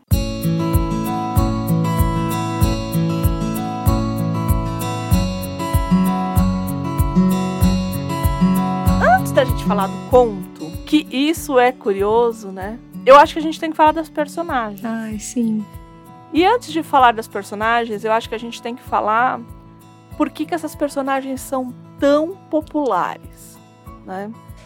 Porque, em tese, o Sherlock, ele não é o primeiro detetive da literatura. Quem é, é o Auguste Dupin. Uhum. Por que, então, que a gente entende que o Sherlock... A gente entende, não. Por que, que o Sherlock se tornou tão popular, né? Qual é a fórmula? é o que que traz, né, esse, essa, essa superioridade, né? E aí eu vou contar uma, uma passagem, uma anedota Adoro. a respeito da minha pessoa. Adoro anedota. Quando eu fui ler o, o primeiro livro que eu li do Sherlock foi o Estudo em Vermelho. Eu comecei pelo romance. Tá. Falei assim, quero começar a ler Sherlock. Vou começar do começo. Ora, Ora, vamos lá. Ora. ora, ora, e aí fui ler, só que assim, eu sempre fui muito fã do Edgar Allan Poe. Pra quem me conhece um pouquinho, sabe que eu sou muito fã de literatura gótica. Sim. E, enfim, Poe, literatura gótica, não precisamos nem falar, né? né? E no, assim, nas primeiras páginas, né? Quando o Watson conhece o Sherlock e vê pela primeira vez a forma como ele faz as deduções, ele pega e fala a seguinte frase pro Sherlock: Você me faz lembrar o Dupin de Edgar Allan Poe. Hum. E aí o Sherlock responde pro, pro Watson: Sem dúvida você acha que está me elogiando comparando-me a Dupin. Aqui eu já fiquei puto. aí a Andrea já falou. Aqui eu já já fiquei muito bravo. Pois, na minha opinião, Dupan era um sujeito bem inferior. Aí eu já queria meter meia dúzia de Aí você falou, não vou ler mais. Aquele seu estratagema de intervir no pensamento do seu amigo depois de 15 minutos de silêncio é realmente muito pretensioso e superficial. Tinha certo gênio analítico, sem dúvida, mas não era de jeito nenhum o fenômeno que Paul parecia imaginar. E aí, eu, eu peguei, eu queria tacar o livro. Eu falei, mas, por isso que é bom a gente ler, a gente ler livros que tenham, que sejam comentados. Ah, sim. Nossa, eu sou tão fã de livros comentados, gente. Eu Ai, também. é muito bom, muito bom, muito bom. A edição que eu peguei era uma edição que ela vinha com, a, com o seguinte comentário. Arthur Conan Doyle, diferente do Sherlock Holmes, era muito fã do Edgar Allan Poe. Aí você falou, ah, tá bom, vai. Então, então tá, vai, então, vai. Então, vai lá. Porque o próprio Conan Doyle fez uma introdução de um livro, de uma coletânea de contos do Poe. Então ele era realmente, ele era leitor do Poe, e ele diz isso também, né? Uhum em algumas em algumas no, na própria biografia dele ele diz isso, né, que ele era leitor do Poe, né? Quando ele vai falar a respeito do professor dele, né, ele fala, né, o Poe contribuiu, como que eu posso contribuir para essa literatura, né? Então, quando ele ele vai pensar nessa nessa personagem, uhum. né? Depois eu fiquei mais calma, mas teve isso, né? O, o, o Holmes ele não vê o Dupan em alta conta, né? Mas então, além do Holmes, por que que eu acho que assim, acho que num primeiro momento é porque o Dupan teve vida muito curta. Acho que o, o, o Paul, para além dos assassinatos da Rua Morgue, que é de 1841, aí teve o Mistério de Marie Roger, que é de 42, 1842, e a carta roubada que é de 1844. Aqui no Brasil, aqui no Brasil, a esse assassinato da Rua Morgue, ele é aquele se não me engano, tá, posso estar tá falando besteira, traduzido pela Clarice? Tem alguma coisa é. assim? Tem, Tem né? Tem. Eu não tô doida, não. Tem, que, que aquele que eu fiquei muito brava, eu te contei, né? Contou. Porque a Clarice, ela não faz uma tradução. Ela Isso. faz uma adaptação. Então. E aí, por que, que eu fiquei muito brava? Porque eu li o conto, eu li o conto com a Clarice, que ele vem até numa coleçãozinha da Saraiva. Isso, inclusive. acho que sim. E aí depois eu fui ler o original. E tinha uma parte inteira que ela tinha adaptado. Meu Deus. Fiquei muito é. brava. Muito é, brava. É, porque, né? Não. Não foi uma tradução, não, foi uma adaptação. Mas eu acho que aqui no Brasil, o Poe, aí só fazendo um parênteses, eu acho que ele é muito maltratado, Edgar Allan Poe, aqui no Brasil. É? Muito maltratado, em termos de tradução. Eu já peguei coisas muito, muito bizarras. Mas é isso, eu acho que essa coisa da popularidade do Dupin, que não existe, né? Eu acho que sim, foi porque o, o Poe cansou o Paul fez esses três, essas três histórias dele, cansou, eu acho que foi isso, né? E eu acho que tem uma outra coisa, né? Por que, que a gente fala que o Dupin, que o Paul acabou trazendo essa estrutura? Porque na história, nas histórias do Dupin, é, o Dupin ele é o Sherlock, né? Então ele é essa máquina de pensar, é a mesma coisa. Tá. É, e tem um narrador também. A gente nem sabe quem é esse narrador. Ele só escreve, ele está dizendo que ele está acompanhando o Dupan, mas assim, ele é meio. E o Dupan também, ele não vai muito além é, do, da máquina de pensar. Então ele não é um homem, de hum, fato. O Dupan, tá. ele é um sujeito, ele é, ele é o detetive, e ponto. A gente não sabe nada nem antes nem depois da vida do cara, e a gente não sabe durante a é, história. Então a gente, ele, a gente não tem subsídios a respeito do Dupan. O Holmes sim, né? né? O Holmes é. sim. Então, por exemplo, isso segundo né, a, Sandra Lúcio Reimão, que é uma, uma estudiosa do, do Sherlock, ela diz, né, que o Dupin só existe como detetive enquanto o Holmes existe como homem, hum, né? Uhum. E aí ela até, eu vou até abrir aspas para ela aqui, ó. Holmes tem hábitos pouco aceitos socialmente quanto a morfina, a cocaína, adora tocar violino enquanto medita e é uma pessoa que se entedia profundamente com o ócio. Então a gente tem um perfil. uma ideia de como é esse homem. Exato, né? Aí ela coloca, né, que o Dupin, como método de investigação, utiliza-se da literatura de índices via intelecto, uhum. enquanto Holmes utiliza-se de procedimentos técnicos científicos, que foi aquilo que eu falei. O Dupin usa muita coisa do discurso e tal, né? E isso também, naquele período, faz com que as pessoas, porque a gente está num, num período vitoriano, que ele está entrando, que a ciência natural ela é muito bem vista, hum. né? Então a gente que a gente vai vir com Darwin, com a, com a evolução, enfim. Mas a ciência natural ali, ele cria status de ciência, de fato. Então, algumas coisas que o Holmes vai fazer, a química e tudo mais, nas histórias, vão chamar a atenção dessa intelectualidade é, que é predominantemente masculina, uhum, né? Uhum. Então, a gente tem que lembrar que é, até o momento, a força de trabalho ela era do homem, né? Então, é, isso também é uma questão no período vitoriano. Então, é, a força de trabalho ela era masculina e depois que essa força vai saindo majoritariamente do físico indo para o intelecto, ela continua sendo marcada pela masculina, né? Por ser uma característica masculina. E tudo que é feminino é o outro. Então, se é o outro, é aquilo que é diferente. Para variar, né? É. Do que está em voga, né? Então, se o homem ele trabalha com intelecto, a mulher não vai ter intelecto nenhum.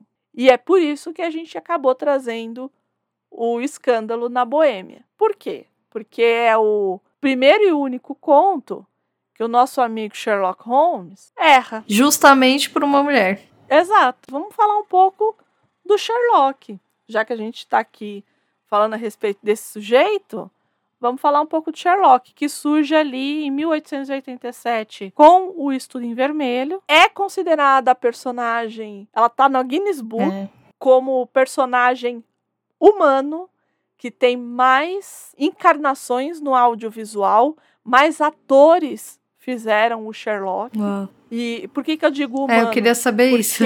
Porque o sobrenatural é o Drácula. Ah, que legal! É, o Drácula tá no livro dos recordes como a personagem que mais teve pessoas fazendo ele. E em segundo que não é segundo lugar, na verdade, personagem humana, né? Porque o Drácula é uma criatura. Personagem humana foi, é o Sherlock Holmes, que tá no livro dos recordes. Legal. Como a personagem que foi mais é, encenado. Então, acho que isso diz alguma coisa. Sem dúvida. Para desespero do nosso Arthur Conan Doyle. Só ele não gosta disso. Só ele o não resto gosta adora, disso. ele não gosta. Por que, que existe o Holmes nessa equação? Por que, que a gente conhece o Holmes, né? A gente conhece porque quem conta, quem narra as histórias do Sherlock Holmes é um homem chamado John H. Watson, uhum. que é o narrador de praticamente todas, acho que só duas histórias que não são narradas pelo Watson. Ah, é? Tem história que não é narrada pelo Watson? É, que o próprio Sherlock narra. Hum. Mas já são histórias no final, ah, já. Tá. Quando o Doyle já não tava, tava de saco cheio, já não queria mais. e aí ele colocou o Sherlock para narrar. Mas o, o Watson, ele acaba narrando majoritariamente as histórias do, do Holmes. E diferente do narrador do Dupin, ele não só, né, nessa, nas primeiras histórias não, mas aqui também no Escândalo da Boêmia, é a primeira vez que ele tem uma ação de fato, que ele faz alguma coisa junto. Hum. Então, assim, no, no Estudo em Vermelho, ele só tá ali narrando e tá observando. Aqui, ele tem uma ação. Ele faz uma. Ó, o Sherlock fala assim: faz tal coisa para mim. E ele vai lá e faz. Então é a primeira vez que ele participa da história. Para depois chegar lá nos, no cão dos Baskerville e ele praticamente levar a história inteira. E por que que a gente brincou, né? Logo no começo, né? A gente falou que o Doyle, que o, é, o Doyle, que tem que se lembrava alguma coisa, porque o Watson, ele é um alter ego do Doyle. Ah, assim, sim. não tem nem como, Não tem né, nem como disfarçar, né? não precisa. Ele esteve na guerra, o Watson esteve na guerra. Ele é médico, o Watson é médico. Ele escreve, o Watson escreve. então, assim, ele é um alter ego do Doyle ali, né? E sem sombra de dúvidas. E durante muito tempo, principalmente no audiovisual, o Watson ele foi tratado como o amigo boboca do Sherlock. Até né? pelo próprio Conan Doyle, né? Ele, naquela entrevista dele, ele fala isso. Eu falo, gente, mas por que você tá falando isso? De você mesmo. O Watson, ele é a gente ali na história. Então, ele não é um imbecil. Aham. Então eu fico, eu por isso, eu acho que é por isso que eu gosto tanto da versão da BBC, mesmo não sendo vitoriana, mesmo mesmo tendo todos os problemas que ela tem que a gente vai falar, é, eu acho que eles fizeram justiça com o Watson, porque por mais que o Watson ele seja um admirador do Sherlock, como ele se coloca ali, né? Ele fala assim, não, você é brilhante e tal ele não é um ele não é um boboca entende eu acho que e o Martin Freeman ele ele ele dá uma uma dignidade para personagem que é um soldado Uhum. né É, isso para mim é muito toda vez que eu lembro do Watson do Martin Freeman que é um ator que eu gosto muito inclusive porque diferente de todo mundo eu gosto do The Office inglês, né? E ele fazia o papel que é do John Krasinski no The Office americano. Então eu já conheço já há bastante tempo o Martin Freeman. Eu acho que tem uma cena que é pra, que- aqui vai um spoiler, tá, gente? Para quem não assistiu a série, tem um momento em que o Sherlock morre. E quando ele vai vai fazer as, as, os votos ali, que ele vai conversar com o túmulo do Sherlock, é um soldado Incrível. com um amigo de guerra que morreu e ele dá uma meia volta. Quando ele vai embora, ele então ele não sai da personagem do soldado, né? Porque para ele possivelmente aquilo ali era, o- era o natural Uhum. como o Watson. Então, eu acho que ele faz um trabalho de ator assim excelente, assim. Eu acho que ele com ele traz uma dignidade para o Watson que nenhum outro nenhum outro é, traz, assim, sempre tra- tratando o Watson como um boboca e tal, que é meio a história que a gente sempre brinca do Batman, né? Que você imbeciliza todas as outras personagens para o Batman ser um gênio. E não precisa disso, Uhum. né? E aqui é bem isso. E o Watson, na verdade, a gente brinca, mas o Watson, se o Sherlock ele é o detetive, o Watson é o, é o detetive do detetive. Ele é, o É, Sherlock do é. Sherlock. Porque é ele que decodifica pra gente como que esse sujeito entende o mundo. A- ainda a Sandra Lúcio Reimão, né, ela diz assim: se Holmes investiga um crime, Watson, para elaborar a narrativa, segue as pistas de Holmes a respeito da investigação e as transmite ao leitor.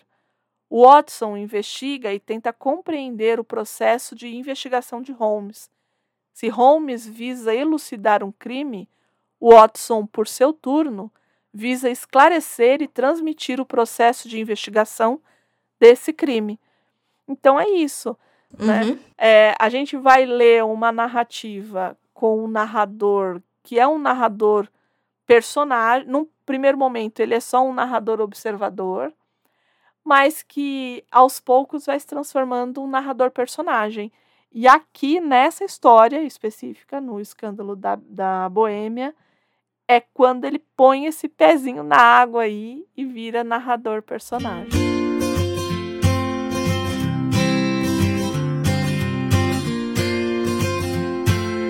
A história em si é simples. Se você parar para ver, a história é simples. A prerrogativa não tem grandes, não tem um mega crime que acontece, por exemplo, né? É muito mais praticamente um problema político, social que se desenvolve. Que o que acontece? O rei da Boêmia, literalmente, vai atrás do Sherlock Holmes para tentar pegar um retrato ou uma foto que ele tem, que é uma foto comprometedora, que ele tem com uma ex-amante dele, que tá com ela, que é Sirene Adler. O Sherlock fala: Ah, ok. Deixa comigo. Vai ser Vai fácil. ser fácil. Isso aí, a tarde já tá pronto. Passa daqui duas horas que eu já te entrego. E ele, de fato, descobre onde a, onde a Irene Adler mora e desenvolve ali uma ideia, porque ele fica ele com todas as suas engenhosidades rapidamente deduz que porque o, o rei o rei que procura por ele já tinha tentado pegar essa esse, esse retrato duas outras vezes tinha interceptado a mulher na rua imagina né? Que tranquilo que deve ter sido. E ele deduz que a, o retrato deve estar na casa dela então ele decide ir com o Watson até lá. É, e, e, ele bola um esquema. Ele, ele, ele diz pro Watson: Olha, você vai se acalmar. Não é uma coisa assim. Não importa o que aconteça, você fica aí calmo. E você vai, você vai ver que vai ter uma hora que eles vão me levar para dentro da casa. E quando eu abrir a janela, você vai jogar dentro da casa um tipo um sinalizador assim, sabe que solta é uma bomba de uma fumaça. bomba de fumaça, exatamente. E de fato é o que acontece. Ele faz ali um ele ele bola ali uma Ah, mas calma, calma, que aí tem uma tem uma nuance do Sherlock que aparece aqui. O homem dos mil disfarces. Isso. é, ele se disfarça de frade. Não. Não, ele é tipo um vigário. Vigário, isso, um vigário. vigário. Eu falei frade, não é vigário. Uma, ele contrata outras pessoas, isso a gente descobre depois, né? Mas eles fazem como se fosse uma briga de rua. Bem na hora que a Irene Adler tá entrando em casa. E no meio dessa briga, esse vigário, ele é levado para dentro da casa, porque ele se machuca. E é, é, antes deles irem para lá, o, o Watson ainda pergunta, né? Ele diz assim: Ah, mas como que você vai saber? Aí ele falou: Não, ela que vai me mostrar onde tá a, o retrato. Ele diz: Ué, como? Então aí o Sherlock abre a janela, o Watson joga lá dentro esse, essa bomba de gás e fica parecendo que a casa tá pegando fogo.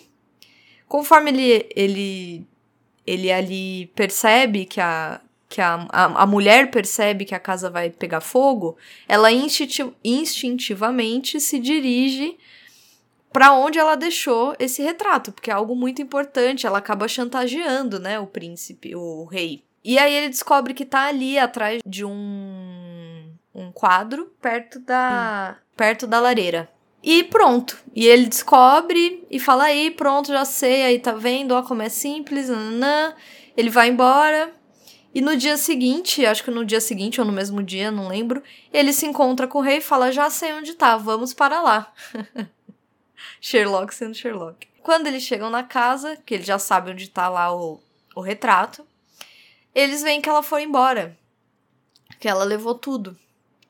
E aí ele vai atrás da, do quadro e puxa, e de fato tem um retrato, mas é um retrato da Irene Adler. Não é o retrato com o rei. E junto tem um bilhete dizendo o quê? Que, que a Irene Adler percebeu o jogo do Sherlock, que vamos combinar que também tava meio na cara, né? Ah, ah não tava.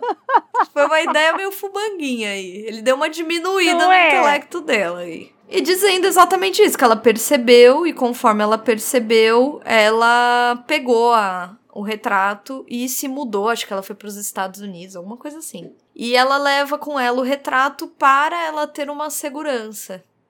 Ela não vai mais expor o rei, mas ela vai usar esse retrato como uma espécie de segurança de que ela vai ter uma vida tranquila, ninguém vai ficar molestando, enchendo as paciência dela. E aí o Sherlock decide ficar com o retrato dela, né? Ele pede pro, pro rei. Falar, ah, eu só quero te... Porque o rei fala, e aí, quanto eu te pago? Alguma coisa assim. E é muito curioso, porque para ele o dinheiro era uma questão. Isso, é, porque imagina, ele tá. Né? A, a remuneração era uma questão. Ele queria, ele sabia que ele podia receber bem, porque era um Exato. Rei. Então ele, ele era uma questão ah, o, o dinheiro ali no começo do conto. E é assim, no fim ele decide pedir a, o retrato pro rei, porque o rei, o rei pegou o retrato na mão. E ele diz: Ah, se eu puder ficar, não precisa me pagar, não, mas me deixa esse retrato. E é, é isso, assim, o, o conto em si, ele é um conto curto, ele não tem um grande. É, um grande assassinato, esses grandes mistérios, assim, de, de, de morte que, que costuma ter no, nos casos do Sherlock, nem é, grandes é, assaltos, nem coisas assim.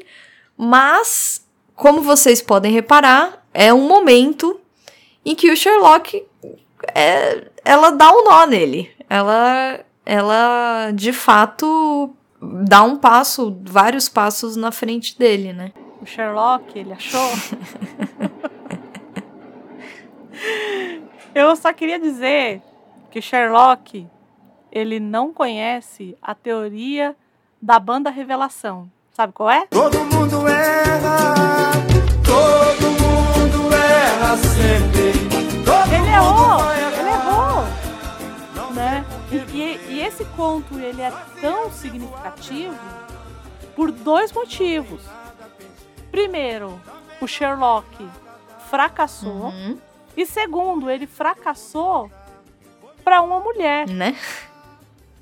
E o Sherlock, em tanto no signo dos quatro, quanto no Estudo em Vermelho, eu não me lembro de nenhuma passagem, mas no signo dos quatro, ele fala coisas horrorosas sobre as mulheres. Hum. Então ele é um pouco misógino. Um pouco. Até aqui. Tanto que no final do conto, o Watson pega e fala o seguinte, ó. Foi assim que um grande escândalo ameaçou o reino da Boêmia e que os melhores planos do Mr. Sherlock Holmes foram frustrados pela sagacidade de uma mulher. Ele costumava zombar da inteligência das mulheres, mas a partir desse dia nunca mais ouvi fazê-lo.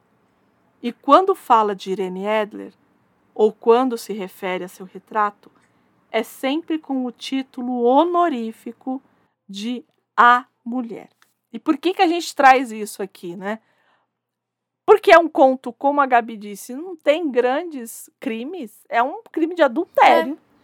É. é né, assim, se a gente for pensar, não tem nenhuma grande reviravolta, não tem uhum. nada. O Sherlock só é vencido, digamos Sim. assim. Mas ele é vencido por uma mulher, né? É, tem um estudioso chamado é, Pas, é, Pas, é Pascal Krum. Hum. É, é, é, eu não sei se ele é inglês, eu não sei, mas ele que tem o texto, um texto que é muito referência, que chama Scandal in Bohemia and Sherlock Holmes Ultimate Mystery Solved. Hum. Então ele diz assim, por que que a Irene Ed, por que, que ele errou? Por que, que o Sherlock Holmes errou? E todo o texto dele versa a respeito. A gente tem que lembrar que a Irene Adler, ela não é só o outro por ser mulher.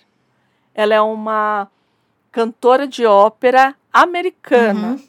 Então ela já é o outro do outro, porque ela, ela não, não, é, é nem inglesa. inglesa exatamente. Né? Ela, é, já, ela já é um estrangeiro ali naquele lugar. Além disso, a gente tem que lembrar que ele também tem nuances de animalesco, assim, porque Edler em alemão é águia. Hum. Então tem um monte de, sub, de subtextos uhum, ali, uhum. né?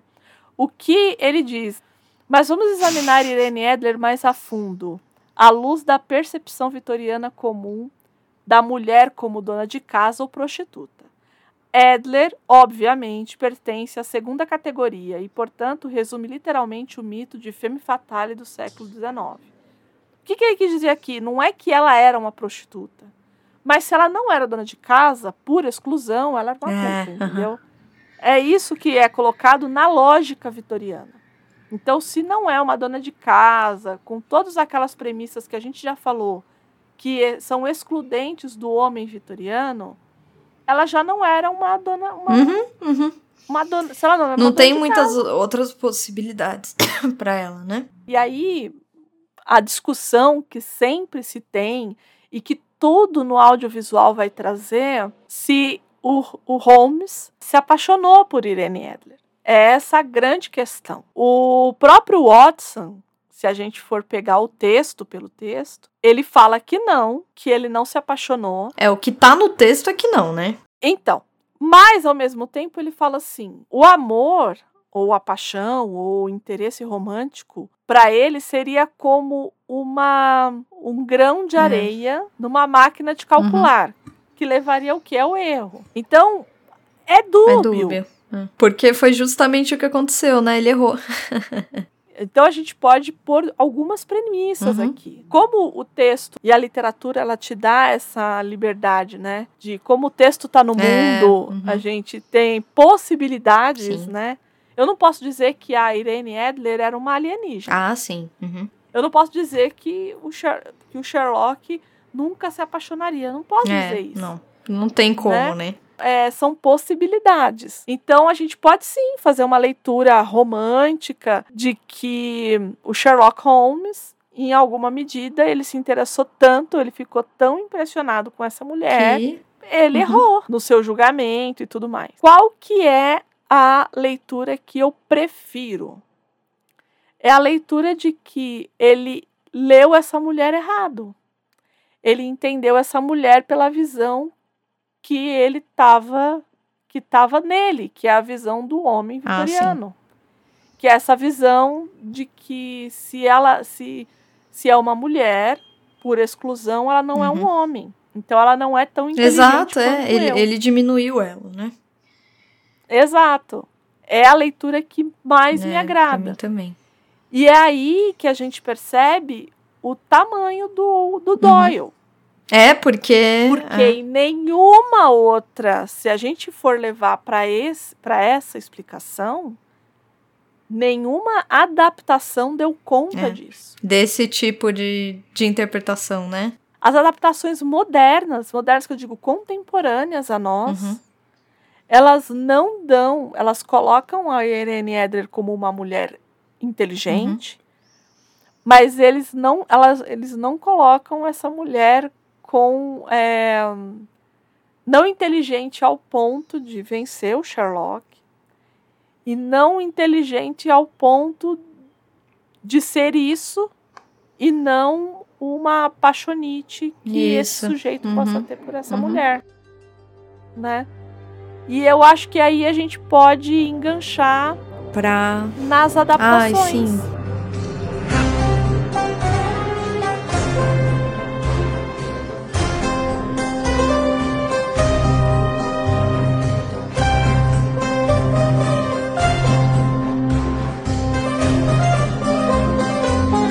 Falar do ruim primeiro? Vamos, vamos falar do ruim primeiro.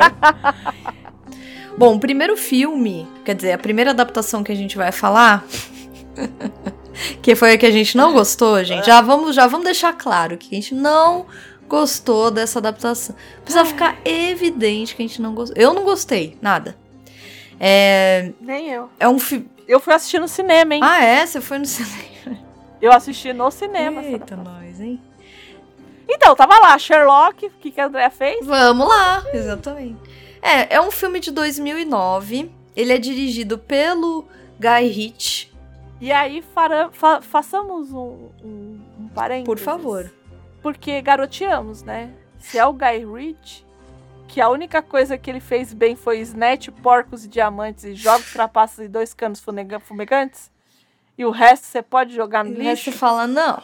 Por que, que a gente achou que Sherlock é, ia é, ser bom? Exatamente. Mas tudo é. bem. Não, é. qual é, quais são os problemas? Vamos falar no plural, né? Quem faz o Isso. Sherlock? É o Robert Downey Jr., Ah, que todo mundo conhece por Homem de Ferro. exato. Senhor Tony, Tony Stark, tira Stark. onda, que é cientista espacial. Conhece essa musiquinha? Não, mas adorei, já gostei. Mas assim, o Robert Downey Jr., gente, ele tá o Homem de Ferro. É isso. Ele está o Homem de Ferro, ele não tá Sherlock Holmes. E eu acho que ficou um pouco estereotipado também, né? Ele dá um ar. é, que não que o Sherlock não tenha um ar um pouco blasé ou até mesmo arrogante. Mas eu acho que. Então, vamos comentar a respeito da arrogância de Sherlock? Vamos. Todas as adaptações colocam o Sherlock nesse lugar. E lendo, eu não vejo o Sherlock como arrogante. Eu acho que existe uma, uma, um consenso que de- toda pessoa que é inteligente é arrogante por consequência. Ah, sim. Aham. Não, e assim, e, essa coisa que, gente, querendo ou não, o Sherlock, ele é deslocado. Ele é um homem É isso. deslocado, né? Ele vive. Ele tem outros hábitos. Ele é solteiro. Ele, claro, pensando no contexto ali social, né? Ele é muito inteligente, ele tem essa coisa esperta. Não vou nem dizer inteligente, ele é esperto também, né? Ele não é só inteligente, ele é sagaz, assim. Então, eu, eu concordo com você, eu não acho que ele seja arrogante, não. É, mas, mas ali, eu acho que foi um pouco um erro mesmo, assim, de, de, de leitura da personagem, sabe? Ah, eu de acho. casting, né? Porque o. Eu acho que é um bom. Então, é que, sabe qual que é Ah. o problema? É, é o, o, o eu, eu tô aqui pra defender o, Down, o Downey Jr. Eu gosto muito dele como ator. Eu também. É, Hum. Mas ele como como Sherlock, então, eu assisti filmes assim, você pega o Chaplin dele é de chorar, entendeu? Ele Uhum. é o Chaplin. Você pega, é, tem um filme que eu gosto muito dele que chama O Juiz, que ele faz junto com o Robert Duval. É, você é já me recomendou, preciso assim. assistir esse filme. assista, muito bom. Então, assim, é, o Robert Downey Jr., ele tem uma história com o pai dele. O pai dele foi um grande diretor de filmes independentes em Hollywood. Então, ele, ele vem desse lugar do Uhum. independente, né? E eu acho que foi um erro É, então, era isso que eu mesmo, ia falar. Eu assim. acho que Foi- tem muito. É um bom exemplo. Se é que tem algo de bom, é um bom exemplo de que unir bons atores não torna o filme necessariamente bom. Porque você Não. tem o Robert Downey Jr. fazendo o Sherlock, você tem o Jude Law fazendo o Watson, que ele é Ah. espetacular. Mas de forma geral, de verdade, eu achei caricato. É, Então, e a gente tem que lembrar que o Jude Law é inglês. E o Sherlock é inglês. E o Robert Downey Jr. é americano. E ele tenta forçar Que- um putz. Não, e, e o, o ritmo do filme não é bom. Também acho que fica o tempo todo esse flashback, fica umas câmeras lentas do nada. O Sherlock fala demais, fica meio. é, porque, ok, eu entendi ali que ele queria reproduzir esse pensamento rápido que o Sherlock tem. Mas no filme, eu acho que ficou muito exagerado, sabe? Fica meio verborrágico. Sabe quando a pessoa fica falando, falando, falando? E você fala, gente, calma, respira. Fora que assim, né? Colocaram uma. Colocaram uma nuance dele que é o Sherlock Isso, então. porradeiro. Mas a ação ali, ou, ou as cenas de ação, elas são meio esdrúxulas, assim, meio de graça, sabe? Meio tipo. Uhum. Ele não parece o Sherlock, ele parece um tira. né? Assim. É. Parece um tira. Parece que se você abrir qualquer livro do Sherlock Holmes, ele vai estar lá metendo porrada nos bandidos, entendeu? O tempo todo. E não, né? E, enfim. Mas ele tem um lado boxeador, né, Andreia? Então, lá no signo dos quatro, quando ele vai numa casa ali, o cara que é o segurança da casa, ele era um boxer. E aí o, o Sherlock fala: ah, você lembra de mim? Eu tava lá no dia tal.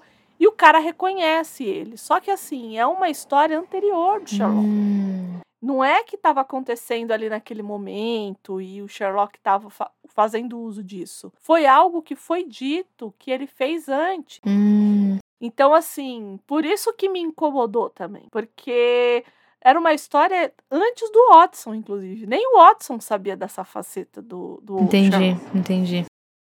E ali eles colocam. Dado, né? é- eu não vou ficar aqui caçando pelo. Ah, Andréia, mas é por isso que você não gostou. Não.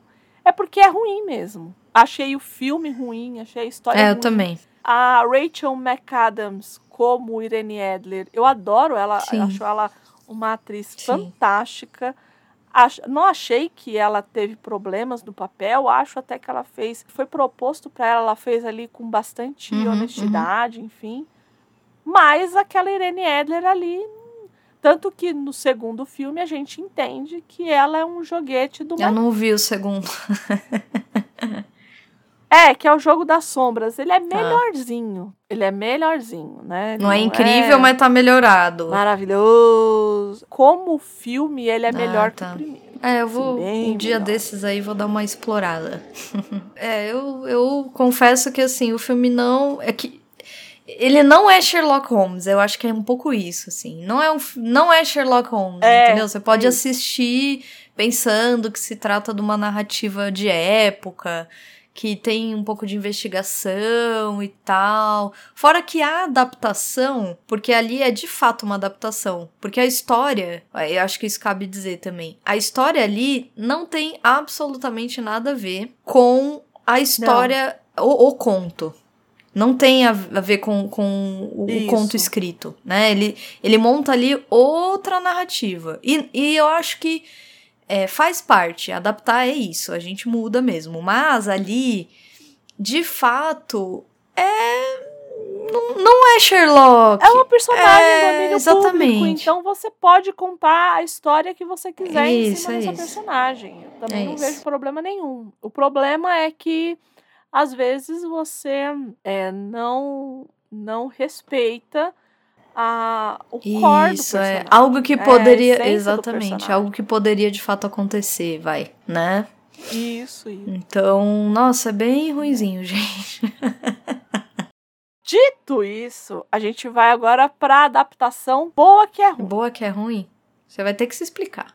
Por mais que eu ame esse episódio, eu, eu, eu fico em conflito. Conflito, conflito. Conflito. Porque, por mais que eu ame esse episódio, por mais que eu goste das soluções que, ela, que ele apresenta, Hum. da proximidade com o conto original e tudo mais, Hum. ainda não é a Irene Adler que eu queria ver no audiovisual. Ah, tá. Entendi. Uhum.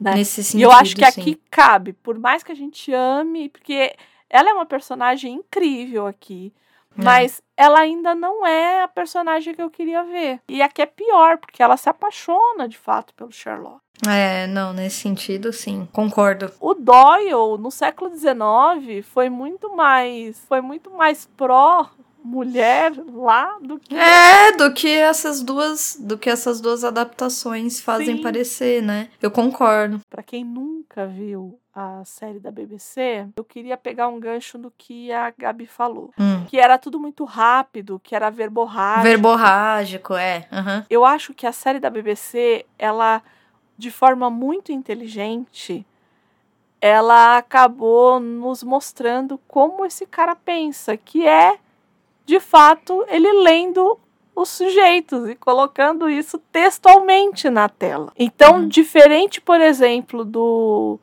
que ele vai falando, né? Ele faz isso em alguns momentos.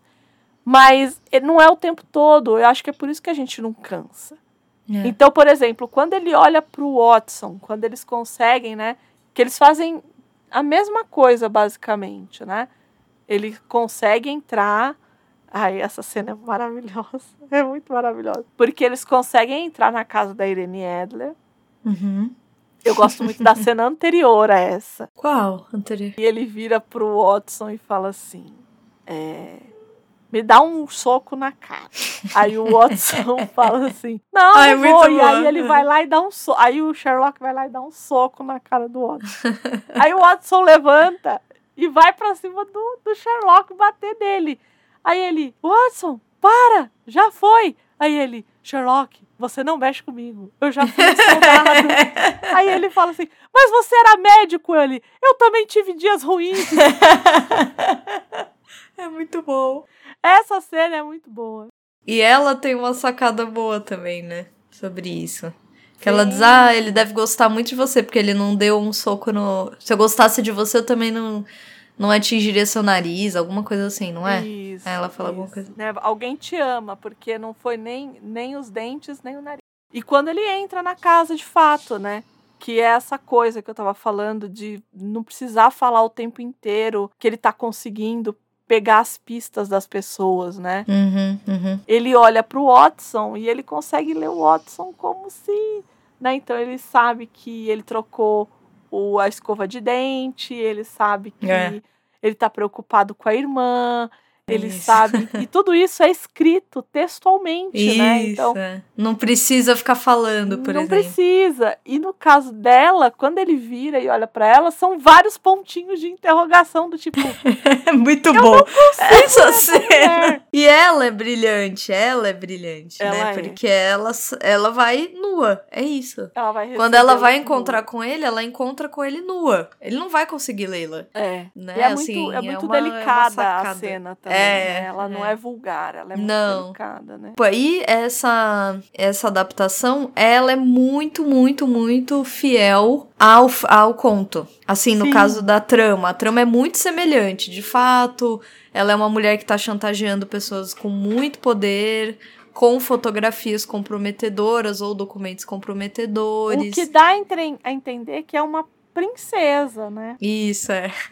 Tem uma mulher deitada na cama que a gente supõe, né? Depois a gente descobre que provavelmente é a princesa. Então, assim, e vai muito nessa chave mesmo, né? Da, da chantagem e dele achar que ele vai conseguir fácil, né? E, e se ferrar e tal. E se ferrar Muito bom. bonita, né? Bem. aham. E aí tem uma, uma brincadeira com os nomes, né? Que na verdade era, era a Boêmia, né? Que era o reino da Isso. Boêmia. E aqui é o, rei- é o escândalo na Belgrávia. Belgrávia é um, é um, é um centro expandido, é um bairro expandido da Londres. Né? Na época do Sherlock mesmo, ele não era. ainda não existia. Mas aqui é um, é um bairro é, expandido de, de Londres que chama Belgrávia. Uhum. Por isso que eles colocaram o nome Belgrávia e não Boêmia. Não fazia sentido mais, né? Muito legal, né? Muito legal. Ah, eu gostei muito. E tem toda essa modernização, né? Então, ao invés de ser uma foto, é um celular que tem as fotos, Isso, né? é. Então, enfim, é, é para hoje, né? Tem toda. E mesmo assim, mesmo tendo toda essa modernização, mesmo o Benedict Cumberbatch fazendo Sherlock mais insuportável do, do audiovisual, porque eu acho que ele, ele é. Eu amo o Benedict como Sherlock, mas ele é essa, essa noção que a gente tem do, do Sherlock arrogante. É ele, ele é assim, ele traz esse, essa pecha do É. Sherlock arrogante, do Sherlock mais nessa chave, né? Você sabe que eu vejo o Sherlock como uma pessoa muito melancólica? Sim, Muito mais do que arrogante, do que qualquer outra coisa, assim. Eu vejo ele como uma pessoa muito melancólica. mas porque- não o do, mas não o do Benedito. Não, não, Não. o Sherlock mesmo. O ah, Sherlock em si, a- sim. O conto, né? O, o livro, os Sim, livros. os- sim. os- eu vejo ele mais assim, porque tem toda essa coisa do. Ele é adicto, ele tem a coisa com as drogas, ele toca violino, ele é muito fechado, muito recluso. É muito solitário, muito incompreendido, totalmente deslocado. Uhum. Mesmo da sua época. Eu acho que ele é um homem deslocado até da sua época. Sim, então ele me, sim. ele me pareceria uma personagem muito mais melancólica do que, sei lá, arrogante, Arrogante, é. prepotente, estúpido, essa coisa estúpida. Todos eles são estúpidos. E, gente, né? Ingleses. É ingleses, porque assim, Ingleses parar pra ver. ingleses.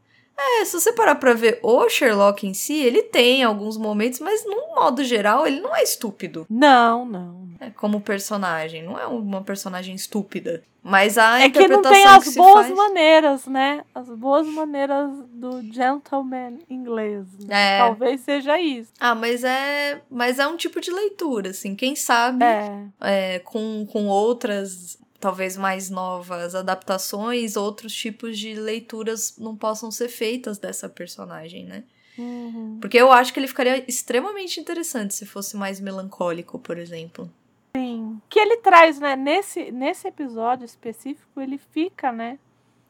Ele fica nesse lugar, né? Em alguns momentos, né? Fica, fica. É, quando a, Ah. ela, ela parece que morreu, Isso. Isso. ele fica bem melancólico. Ele fica bem nesse lugar. É isso? É isso. Acho que falamos demais desse sujeito. Gosto. Que não é sujeito, Gosto. que é uma personagem. Conan Doyle, desculpa. É, é. A gente A falou gente- do Doyle também. É, Falou reclama não. Nada de puxar o meu pé de noite. É, de deixa a gente também. dormir sossegada. Pelo amor de Deus. É, fica com seus espíritos pra lá. É, pelo amor de Deus. Pelo amor de Deus, não fale isso não, que é quase André não vai dormir, gente. Aí eu já não durmo. Gente, muito obrigada. Gabi, muito obrigada. Obrigada eu, Acho obrigada, que a gente. gente. Era uma coisa que a gente precisava falar. Acho que a gente falou do Sherlock em pelo menos nos, nos episódios que a gente fez, em pelo menos Né? cinco, a gente sempre citava. Então era. Não, e vão ter outros programas de Sherlock. Tem É. muita coisa que a gente pode fazer. Eu acho que sim. Acho que isso aqui É. é só uma introduçãozinha. Eu também acho que é uma introduçãozinha. Mas obrigada, gente. Obrigada por nos acompanharem. Tanto até aqui o fim desse programa, quanto nos outros. Já, já passamos de uma dezena de programas. Olha só. Olha você. só, quem diria? Ora, ora. Temos uma Sherlock Holmes. Por favor, comentem, comentem o que vocês acharam, mandem pra gente e-mail pro contato arroba livrosencartaz.com.br, podem mandar dúvidas, questões, elogios, porque ameaça, o mundo já tem demais, né? Ixi, tá cheio, cheio, cheio. E por favor, segue a gente no Instagram, mas comentem, a gente tá sempre por lá, a gente adora interagir, a gente comenta aqui também. A gente falando dessa coisa de comentar, de comentar, de comentar. Uhum. Teve uma pessoa, Sim. o Daniel Melo Jaques, foi lá no meu Twitter pra, fa falar a respeito do que eles não usam black tie. Olha o recado que ele deixou lá pra gente. Não sou de me manifestar sobre qualquer podcast. E olha que já ouço a mídia desde o início do Jovem Nerd. Mas tenho de dizer que vocês fizeram a melhor contextualização de uma obra cinematográfica que eu já ouvi. Trabalho bem feito para Dedel. Parabéns. Ai, Ah, que eu fico, fico sem graça até. Que lindo. Muito, muito obrigada, Muito viu, legal, Daniel? né? De coração mesmo, porque é, é, é, é bom saber que as pessoas escutam, é bom saber que, que tem gente que também quer, quer ouvir a gente, gosta e acaba se manifestando, mesmo quando não é de comentar podcast. Então, comentem, comentem, participem e. É, o Daniel deixou a gente sem graça. Não deixou, não. Eu gosto. Pode. Fale por você, né, Gabi? É, fale por você. Eu não tô nada de graça. Não deixou, não. Querendo. Por favor, biscoito, querendo. Ah, Pode por favor, mandar. comentem. Gostamos. Gostamos, Isso, claro gostamos. que gostamos. Claro que gostamos. Muito obrigada, viu, Daniel? Muito Obrigada obrigada. mesmo. Comente mais. Esperamos Comente novos mais, comentários. comente mais. E em todas as nossas redes aí. Por então, favor. gente, a gente fica por aqui. Um beijo pra todo mundo. Beijo, Gabi. Vamos Beijo. Vamos. dar um frio, uma friaca. aqui Tá uma friaca e Conan Doyle já não tá mais aqui pra puxar nosso pé. Ai, pelo amor de Deus, para com isso. Já é quase meia-noite. Um beijo, gente, um beijo. Tchau, tchau.